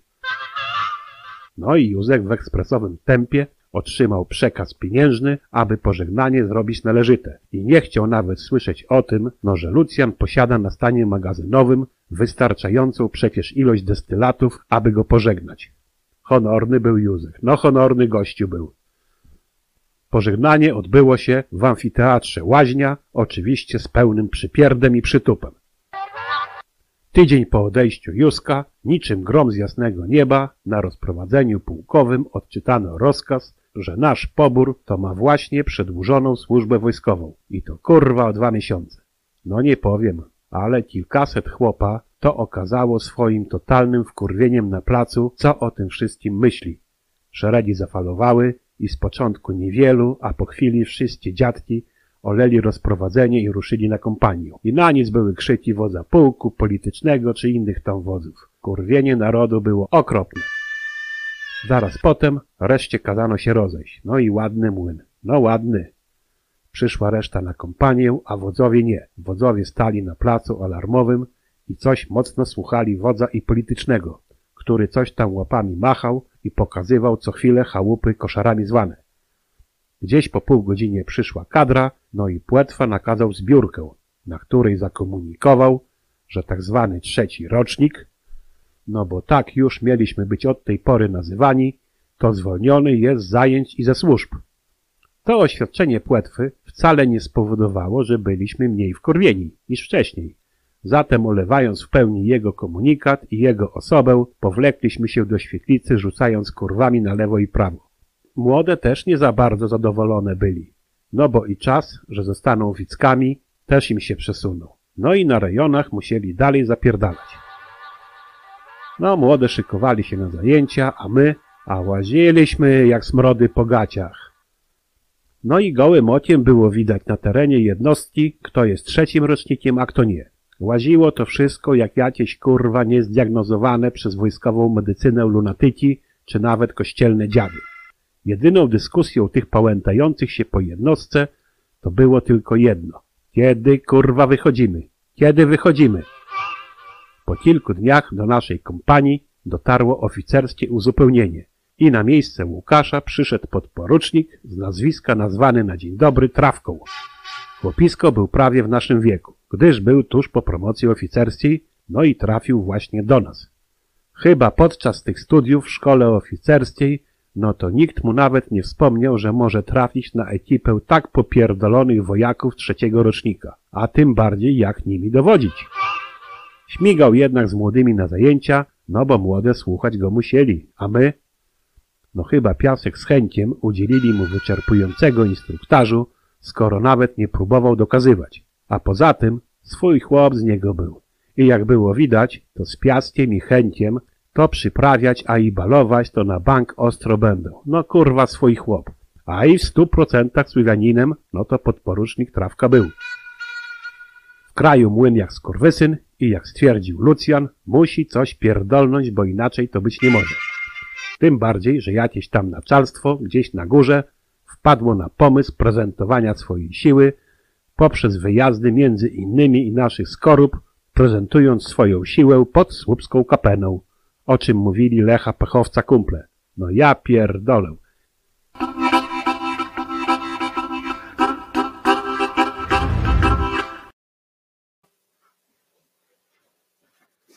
No już jestem, jestem. Jestem, jestem. Wszystko wiecie już? Co się wydarzyło? Wszystko wiecie, co się wydarzyło. A ja zdążyłem fajeczkę zajarać. Tak mi się udało. Ludzie zwariowali, pisze Janusz Korwin-Mikke, bo panicznie boją się umierać. Dawniej wierzyli w Boga, więc to, czy odejdą w zaświaty dziesięć lat wcześniej, czy później, aż tak bardzo ich nie obchodziło. Ci cholerni ateiści odbierają ludziom radość życia. Każą żyć w nieustannym strachu przed śmiercią. A ja wiem. Dobrze wam z tym? Czy nie za dobrze wam z tym? Słuchajcie, może bym i zaczął teraz...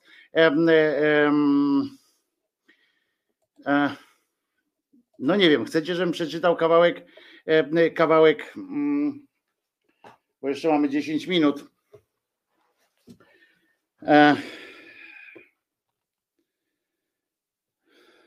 Kawałek o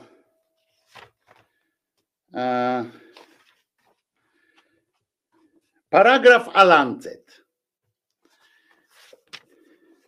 You're looking tired. Slaw pisze do mnie, że wyglądam na zmęczonego. Nie, ja mam taki ryj po prostu. Tak ten. Paragraf a Lancet. Boy Żeleński. Przymknę to. Tutaj. O. I lecimy. Skoro już zdecydowałem się poruszyć ten drażliwy temat, trzeba go oświetlić ze wszystkich stron, aby dać miarę trudności całej kwestii. Przejdźmy z kolei do prawników, od prawników do lekarzy. Uderzyć może jedno, mianowicie, że na ogół lekarze są tu mniej liberalni od prawników. Na razie mogłoby to zdziwić. Jak to? Oni, którzy bardziej niż ktokolwiek znają bezmiar niedoli kobiecej? A jednak tak. Faktem jest, że do tego zagadnienia społecznego, jakim jest niewątpliwie objaw masowego przerywania ciąży, lekarze odnoszą się niechętnie. Składa się na to szereg przyczyn. Po pierwsze, nie są jak prawnicy z zawodu swego zmuszeni ogarniać całości społecznego mechanizmu. Trwają tedy po większej części w nawykach myślowych, w których wyrośli. Po wtóre, lekarze mają w tej sprawie odrębne stanowisko. Oni są tu wykonawcami. Otóż gdyby nawet prawo zwolniło zupełnie zabieg przerywania ciąży od kar, zawsze zostanie w nim dla lekarza coś, przed czym będzie się wzbogacało jego poczucie lekarskie. Jego zda- zadaniem jest leczyć choroby, nie zaś ze względów obcych na pozór jego sztuce przerywać stan fizjologiczny u osoby zdrowej, może narażając ją na chorobę.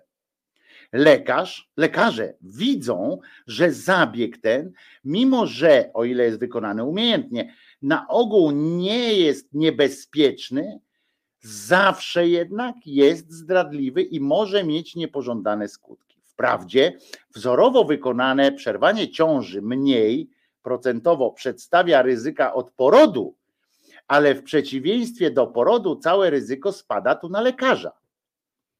Jest to więc zabieg w istocie swojej dla lekarza niesympatyczny i słusznie. Na to ktoś patrzący szerzej odpowie. Zapewne zabieg jest nieobojętny i niesympatyczny, ale faktem jest, że istnieje. Gdy go nie zrobi lekarz, zrobi go kto inny i wówczas jest sto razy gorzej. I też ma słuszność. Z drugiej strony wchodzą tu w grę skrupuły etyki lekarskiej. Nie ma co obwijać, obwijać w bawełnę, gdy pewna ilość lekarzy uprawia na wielką skalę przerywanie ciąży i czerpie stąd znaczne zyski. Inni, widząc w tym igraniu z kodeksem, przepraszam, o!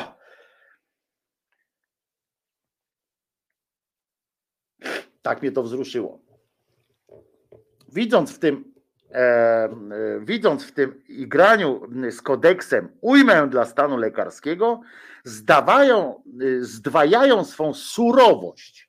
W każdym razie lekarze mają tendencję zamykać się w sferze względów ściśle lekarskich. Reszta, powiadają, nie należy do nas, niech się tym kłopoce społeczeństwo.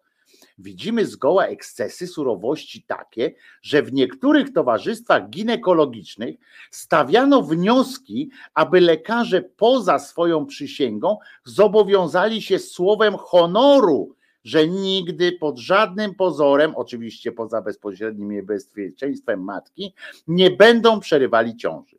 I z pewnością niejedna kobieta pada ofiarą tej surowości spowodowanej tendencją do oczyszczenia stanu lekarskiego i obmycia go z krzywdzących podejrzeń. I oto tragiczny paradoks. Nie istnieje paradoks. I oto tragiczny paradoks, gdy nieetyczny w cudzysłowie lekarz jest często zbawcą. Lekarz zaś etyczny bywa nie mniej często pośrednim zabójcą. Bo owa nieszczęsna sprawa ma tę właściwość, że często rzecz dobrze i uczciwie pomyślana działa w skutkach najfatalniej. Tak na przykład obowiązek lekarza donoszenia o wypadkach zakażenia w praktyce okazuje się szkodliwy. Bo kobieta, bojąc się lekarza, często nie wzywa go nawet w ostateczności. Słusznie zaczyna swój wstęp od broszury prawnika profesor, profesora Glaslera, lekarz profesor Jakowicki, słowami, że chcąc krótko scharakteryzować stosunek większości współczesnych społeczeństw do sprawy sztucznych poronień, musimy powiedzieć, że ono jest przede wszystkim, że on jest przede wszystkim nieszczery. Nieszczerość ta odbija się poniekąd i na stanowisku lekarzy. Nie może być inaczej. Lekarz, który chce być posłuszny ustawie i swojej lekarskiej przysiędze, musi być nieubłagany. Odmawia wręcz nieszczęsnej kobiecie, która błaga go o ratunek, odmawia biednej, porzuconej dziewczynie lub ślubnej, zbiedzonej matce kilkorga dzieci, niezdolnej udźwignąć jeszcze jednej ciąży. Lekarz odmawia. Gdzie ona pójdzie ze swoim kłopotem? Do Wisły czy do baby? To nie jego rzecz. Często wraca w ręce lekarza, ale przywieziona w ciężkim stanie do kliniki lub wraca w jego ręce na stole sekcyjnym.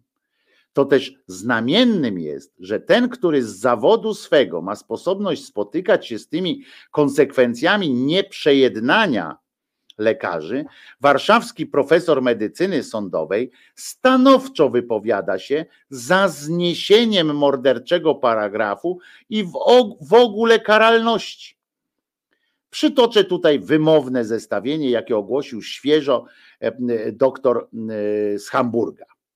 Ginekolog ten zadał sobie trud, aby skontrolować losy pewnej ilości kobiet, które zgłosiły się do niego z prośbą o przerwanie ciąży, a którym on, zgodnie z obowiązującym prawem pomocy lekarskiej, odmówił. Wynik brzmi przerażająco. Oto na trzydzieści pięć oddalonych przez lekarza kobiet nie donosiła dziecka ani jedna. Wszystkie natomiast pozbyły się płodu własnym przemysłem. Trzy kobiety przypłaciły to śmiercią, co wynosi niemal dziewięćdziesiąt procent ogólnej cyfry. W sześciu wypadkach przyszło do ciężkich operacji spowodowanych pokątnymi zabiegami. Straszliwa ta statystyka powinna dać do myślenia tym naszym mądralom, którym się wydaje, że rygorami kodeksu karnego można robić politykę populacyjną. Ani jednego urodzonego dziecka. Śmierć lub ciężka choroba niemal trzeciej części matek. Nie licząc innych schorzeń, taki jest ostateczny bilans tej polityki. Czasem właśnie jedna z matek zwierza się mi listownie taki wypadek. Lekarz tknięty współczuciem mówi: ja tego zrobić nie mogę, ale niech pani idzie do akuszerki, a jak się zacznie krwotok, niech pani mnie wezwie albo niech pani idzie na klinikę. I sam lekarz udziela wówczas z czystym sumieniem pomocy, o ileż w gorszych warunkach. Znowuż hołd obłudzie społecznej, ale jakim kosztem? Katońska surowość pewnych lekarzy ma swoją mniej sympatyczną stronę. Jak każde nieprzejednanie, mówiliśmy o tym w dyskusji rozwodowej, tak i ta rzecz ma swoje konsystorskie dziewice. Nie dla wszystkich jest medycyna tak nieubłagana. Istnieją sposoby obejścia jej skrupułów. Skoro inny lekarz czy dwóch lekarzy znajdą jakieś bodaj fikcyjne wskazanie lekarskie do przerwania ciąży, wówczas specjalista może go dokonać z czystym już sumieniem. Rozłożona niejako na cztery ręce rzecz staje się o wiele mniej drażliwa. Ale furtka ta zachowana jest wyłącznie dla klas uprzywilejowanych. Stąd znowu paradoks. Im kobieta dzięki swemu położeniu łatwiej mogłaby urodzić i wychować dziecko, tym łatwiej jej się postarać o przerwanie ciąży. Na te natomiast kobiety, które rzeczywiście są w położeniu przymusowym i tragicznym, spada nieubłaganym ciężarem surowość etyki lekarskiej i to, powtarzam, ostudza nasze dla tej etyki uznanie. Mam przed sobą przejmujący w swej nagiej prawdzie list biednej pracownicy, mężatki, matki czworga dzieci, które, które stara się jak najlepiej wychować, ale piątego urodzić już nie czuła się na siłach, ani też nie widziała możliwości wychowania go. Z zaświadczeniem dwóch lekarzy udaje się owa do, do kliniki. Świadectwo opiewa, że wskazane jest przerwanie ciąży z powodu wady serca, ogólnego wyczerpania i anemii. Idzie na klinikę. Kliniczni lekarze obserwują ją dwa dni i oświadczają, że może rodzić. Nie jest do pomyślenia, aby z takim świadectwem, a nawet bez niego, kobieta z klas, z klas uprzywilejowanych nie znalazła pomocy lekarskiej dla przerwania ciąży. Gdy się ma tę świadomość, wówczas ta nadsumienność lekarska, w tym wypadku ponad wszelki obowiązek, wydaje się dość wstrętna. Bo gdyby nawet ta robotnica nie była chora, tylko po prostu wycieńczona i biedna, zachodziłoby tutaj typowe wskazanie społeczne do uwolnienia jej od niepożądanej ciąży. Te wskazania społeczne coraz bardziej wdzierają się nawet w nie, najmniej dostępne pra, pozazawodowemu myśleniu ciała lekarskie. Gdy prawo wyższej konieczności, tak jak je świeżo jeszcze pojmował projekt naszego kodeksu, dotyczyło tylko wskazań lekarskich, obecnie wszyscy zaczynają rozumieć, jak formalistyczne i nieludzkie jest to zasklepianie się. Zaczyna się już potocznie, w teorii na razie, operować nowymi pojęciami jak wskazania prawne, wskazania społeczne. Wskazania prawne to przede wszystkim gwałt. Kodyfikatorzy zaczynają czuć niemoralność tego, aby osoba, która niewinnie padła pastwą zbrodni, musiała następstwa tej zbrodni ponosić. Wyłoniła się ta kwestia, zwłaszcza w czasie wojny, wobec częstych wypadków gwałtu przez nieprzyjacielskich żołnierzy. Jak barbarzyńsko-formalistyczny był dawniejszy i dotychczas obowiązujący jeszcze sposób patrzenia, niech świadczy wypadek, który się zdarzył w Niemczech w tysiąc dziewięćset dwudziestym czwartym roku, cytowany przez profesora Glassera. Oto sprawozdanie lekarza okręgowego i sądowego. Dziesięcioletnia dziewczynka, nadużyta płciowo przez swego ojczyma, zaszła w ciążę.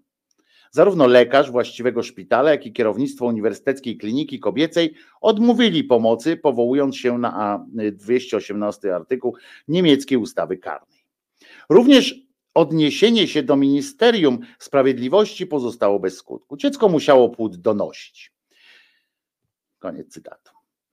Cytują i inny wypadek, gdy dziecko mniej więcej w tym samym wieku, zapłodnione przez własnego ojca, gdy mu odmówiono przerwania ciąży, skończyło samobójstwem. Dodajmy, że dziecko urodzone przez takie dziecko niezdolne jest do życia i rychło umiera.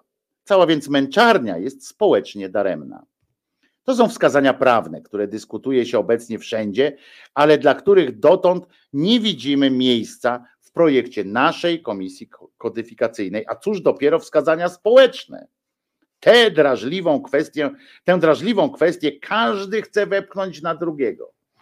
Prawnik myśli tak, niech lekarz znajdzie jakąś chorobę, to zawsze można jej pod jej płaszczykiem przemycić wskazania społeczne do przerywania ciąży. Owszem, lekarz znajdzie, ale wtedy, kiedy znajdzie, kiedy zajdzie w ciążę panna hrabianka, lub kiedy nie chce się dziecka pani bankierowej.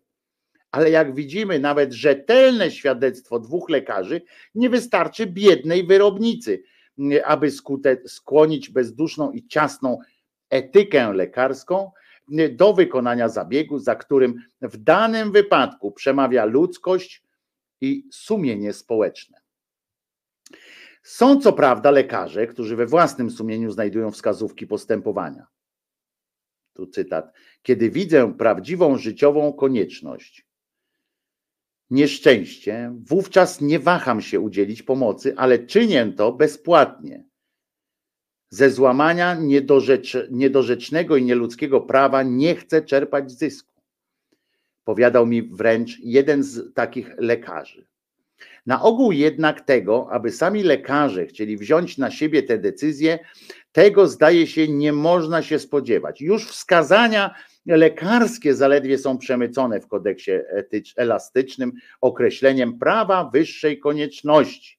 Przy czym nigdy lekarz nie ma pewności, czy nie będzie włóczony po sądach. Co do wskazań społecznych opowiada, odpowiada tedy stanowczo, to nie moja rzecz. Wprawdzie w szeregu odczytów urządzonych w tysiąc dziewięćset dwudziestym ósmym roku przez Warszawskie Towarzystwo Ginekologiczne znajdujemy piękny referat dr Zofii Garlickiej Wskazania społeczne przerywania ciąży, ale w dyskusji, jaka się na ten temat wywiązała, zapadła uchwała taka. Warszawskie Towarzystwo Ginekologiczne wyraża zapatrywanie, że ustalanie wskazań socjalnych do przerywania ciąży nie należy do żadań zrzeszeń naukowo-lekarskich. Jednakże Warszawskie Towarzystwo Ginekologiczne uważa za konieczne, aby sfery kompetentne w możliwie krótkim czasie sprawę tę uregulowały. Tym wyraźniej zaznaczyłaby się kwestia, do kogo to należy, gdyby po odpowiedniej reformie kodeksu chodziło o rozstrzygnięcie poszczególnych wypadków. Światlejsi lekarze rozumieją oczywiście znaczenie wskazań socjalnych, które w niczym nie są mniej ważne od lekarskich, ale odpowiadają, my nie jesteśmy powołani, aby rozstrzygać, przekracza to nasz obowiązek, naszą, kom, nasze kompetencje i nasze środki do ustalenia prawdy. Niech to rozstrzyga sędzia. Inni proponują stworzone, stworzone umyślnie komisje składające się z sędziów jako przedstawicieli sprawiedliwości i sumienia społeczeństwa, z przedstawicielek instytucji w, w rodzaju ochrony nad matkami i dziećmi i ze znanych społeczników. pożądany w komisjach jak, naj, jak najliczniejszy udział kobiet. To jest projekt doktora Altkaufera sformułowany na posiedzeniu Warszawskiego Towarzystwa. Komisja? Zapewnie pięknie to wygląda na papierze, ale wyobraźmy sobie tego rodzaju zbiorowe ciało, mające rozstrzygać sprawy drażliwe, wymagające tajemnicy i szybkiej decyzji. Wyobraźmy sobie teraz kobietę, która byłaby zmuszona przed taką komisją, złożoną z sędziów, społeczników i kobiet, odsłaniać swoje najtajniejsze niedole. Komisja, przypuśćmy, jej racji nie uzna, a to, co chciała właśnie utaić, stanie się publiczną tajemnicą. Aby takie komisje mogły funkcjonować, musiały, musiałaby się bardzo zmienić psychika społeczeństwa. A co będzie z tymi, których komisja nie uzna? Czy wrócą do domu i będą czekały rozwiązania? Nie łudźmy się. Pójdą do akuszerki albo same będą próbowały wszelkich możliwych i niemożliwych środków. Więc co właściwie się wygra? Zapewne coś, to, że znaczy odsetek kobiet, które dziś ronią pokątnie, mógłby przejść ten zabieg w pomyślnych warunkach. I to, że uczyni się wyłom w istniejącym fałszu, że rzecz wyje, wyjdzie z martwego punktu, zawsze to krok naprzód. Jeżeli niepodobna zwalić wręcz morderczego paragrafu, niechby były komisje. Pokaże się, jaki dadzą rezultat. Tak więc w ostatnim czasie zagadnienie narzuca się wszędzie. Zmusza nawet lekarzy, aby wyszli ze swego ciasnego zawodowego stanowiska. Od sekretarza Naczelnej Izby Lekarskiej yy, dowiedziałem się, że ta Naczelna Izba, która rok temu oddaliła w ogóle kwestię jako nienależącą do sfery działania, obecnie zamierza przystąpić do jej rozpatrzenia. Na jedno niebezpieczeństwo trzeba tu jeszcze zwrócić uwagę. W ostatnim czasie, kiedy w komisji kodyfikacyjnej powiał wiatr seksualnego liberalizmu, wysunął się projekt, aby zwolnić od odpowiedzialności karnej matkę, zawiesić natomiast nadal miecz prawa nad tymi, którzy jej do przerywania ciąży pomagają. Miałoby to ten skutek, że lekarz byłby podwójnie narażony. Obecnie wspólność przestępstwa tworzy niejaką solidarność. W razie zapewnionej bezkarności matki zawsze lekarz znajdowałby się pod grozą szantażu lub rekryminacji kobiety, której pomógł w niedoli. Tym bardziej lekarze wzdragiwaliby się przed dokonywaniem takiego zabiegu, tym bardziej więc srożyłoby się pokątne partactwo. Widzimy już z tego pobieżnego szkicu, jakimi trudnościami najeżona jest cała kwestia. I niech czytelnik sobie nie wyobraża, że ktokolwiek walczy z zapałem w obronie przerywania ciąży. Przeciwnie, wszyscy uważają to za ostateczność, która powinna być jak najrychlej zniknąć z życia społecznego. Zamiast przerywać i zabijać życie, powinno się stworzyć warunki, w których matka mogłaby z radością dziecko urodzić. A tam, gdzie to niemożliwe, tam zamiast przerywać ciążę, powinno by się nie dopuszczać do niej. I o tym interesującym ruchu, który pod mianem neo, neomaltuzjanizmu jawnie lub tajnie głoszono lub milcząco, zależnie od warunków i możliwości, szerzy się w różnych krajach, pomówimy w jednym z następnych felietonów. Następny felieton to się nazywa Błogosławieństwo Boże i ja sobie zaznaczę tutaj, że właśnie ten będziemy czytali w poniedziałek. A teraz wam muszę podziękować już za dzisiejszą, dzisiejszą audycję. Tutaj widzę, że ktoś się tam na początku, sam jak to czytałem, ktoś tutaj napisał, że łojedy, co się, co się dzieje i tak dalej. Więc, więc tutaj nie wiem, chciałem odpowiedzieć na, na pytanie, ale ale nie wiem, jedzie pociąg anarchistów, dobrze, patrzę, patrzę, patrzę, co tu się dzieje. Chciałabym tylko powiedzieć, że wiedza zobowiązuje, jeśli wiem, że mogę zapobiec cierpieniu, to mam moralny obowiązek to zrobić. Nikt nie obiecywał, że będzie zawsze różowo. Agata, brr, bardzo się z tobą zgadzam, jest to faktycznie. A, bo to Genius pisze, jak tylko zacząłem czytać Boja, napisał: halo, o co tu chodzi? W podanym forum Myśli Wolnej jest ten felieton w bieżącym numerze. Tak się zgrało, czy Wojtko to ustawia? Zbieg okoliczności? Przysięgam ci, a zresztą nie muszę chyba, Genius X, przysięgam ci, nie wiem, naprawdę ja to ustawiam, coś, nie wiem, nie, nie mam pojęcia, nie byłem nigdy w podanym forum Myśli Wolnej, nigdy tam nie byłem, za to czytam, wybierając randomowo właśnie z tej książki te felietony pana Boja Żeleńskiego, takie, które mi się też wydają, jeżeli zaczynam go czytać, wydaje mi się, że jest a propos aktualnej sytuacji. No to co, to wszystkim jeszcze raz bardzo wam dziękuję za to, że byliście dzisiaj ze mną. Nazywam się Wojtek Szczeniak, jestem głosem szczerej słowiańskiej szydery i przypominam zawsze z uporem, być może godnym lepszej sprawy, a jednak, że Jezus nie zmartwychwstał, dzięki czemu świat może być piękniejszy i taki, jakim sami sobie go ustalimy, i nasze relacje międzyludzkie też mogą być właśnie takie, a nie napiętnowane przez, przez jakiś dziwny, dziwny, dziwną sytuację. Przypominam też, że jeżeli, jeżeli jestem wam jakoś potrzebny i chcecie dać temu wyraz, to możecie dołożyć się do pensji dla Krzyżaniaka i dla Czesinka. Wszystkie szczegóły znajdziecie pod tym filmem, są linki odpowiednie i numery. Bardzo będę wam wdzięczny, bo to dla mnie jest również sygnał tego, że jestem jakoś potrzebny i że po coś tu jestem. To co? To teraz piosenka oczywiście będzie jeszcze dla tych, którzy zostaną do końca. Piosenka taka zakończeniowa, dzisiejszy, dzisiejszy występ. To co? To może tak, może tak coś... Hmm, tak patrzę sobie, patrzę, patrzę, co by tu można e, e, rzucić. No i chyba, no bo dzisiaj nie było piździ Lucyny, prawda? No to co, piździ Lucyna na koniec? Pamiętajcie, Jezus nie zmartwychwstał, e, a piździ Lucyna, że nie idzie wytrzymać. Zima!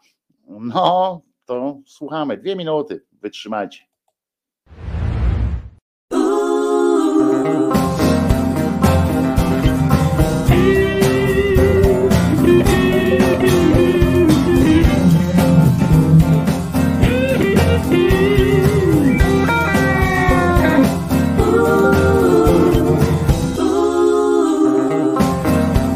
Lucyna, że nie idzie wytrzymać zima.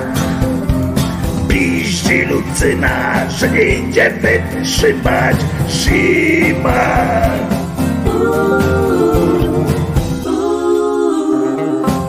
Nie wiem jak tobie, ale mi po rajstopach mróz szaleje już, jak tam mi dopadł. Trzęsał się cały wiatr, twarz mu smaga i jeszcze skaka. I razem! Lucyna, że nie idzie wytrzymać zima. Piździ Lucyna, że nie idzie wytrzymać zima.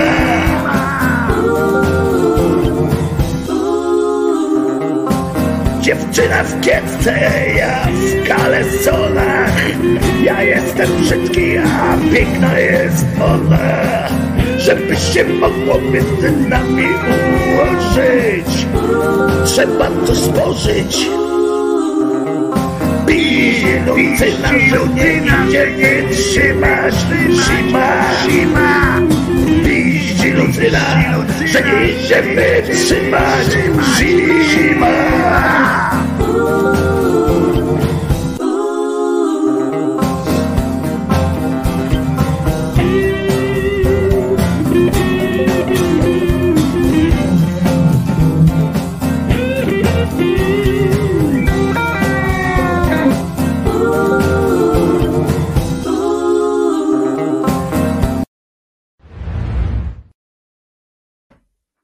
No i teraz możemy się już pożegnać z czystym sumieniem.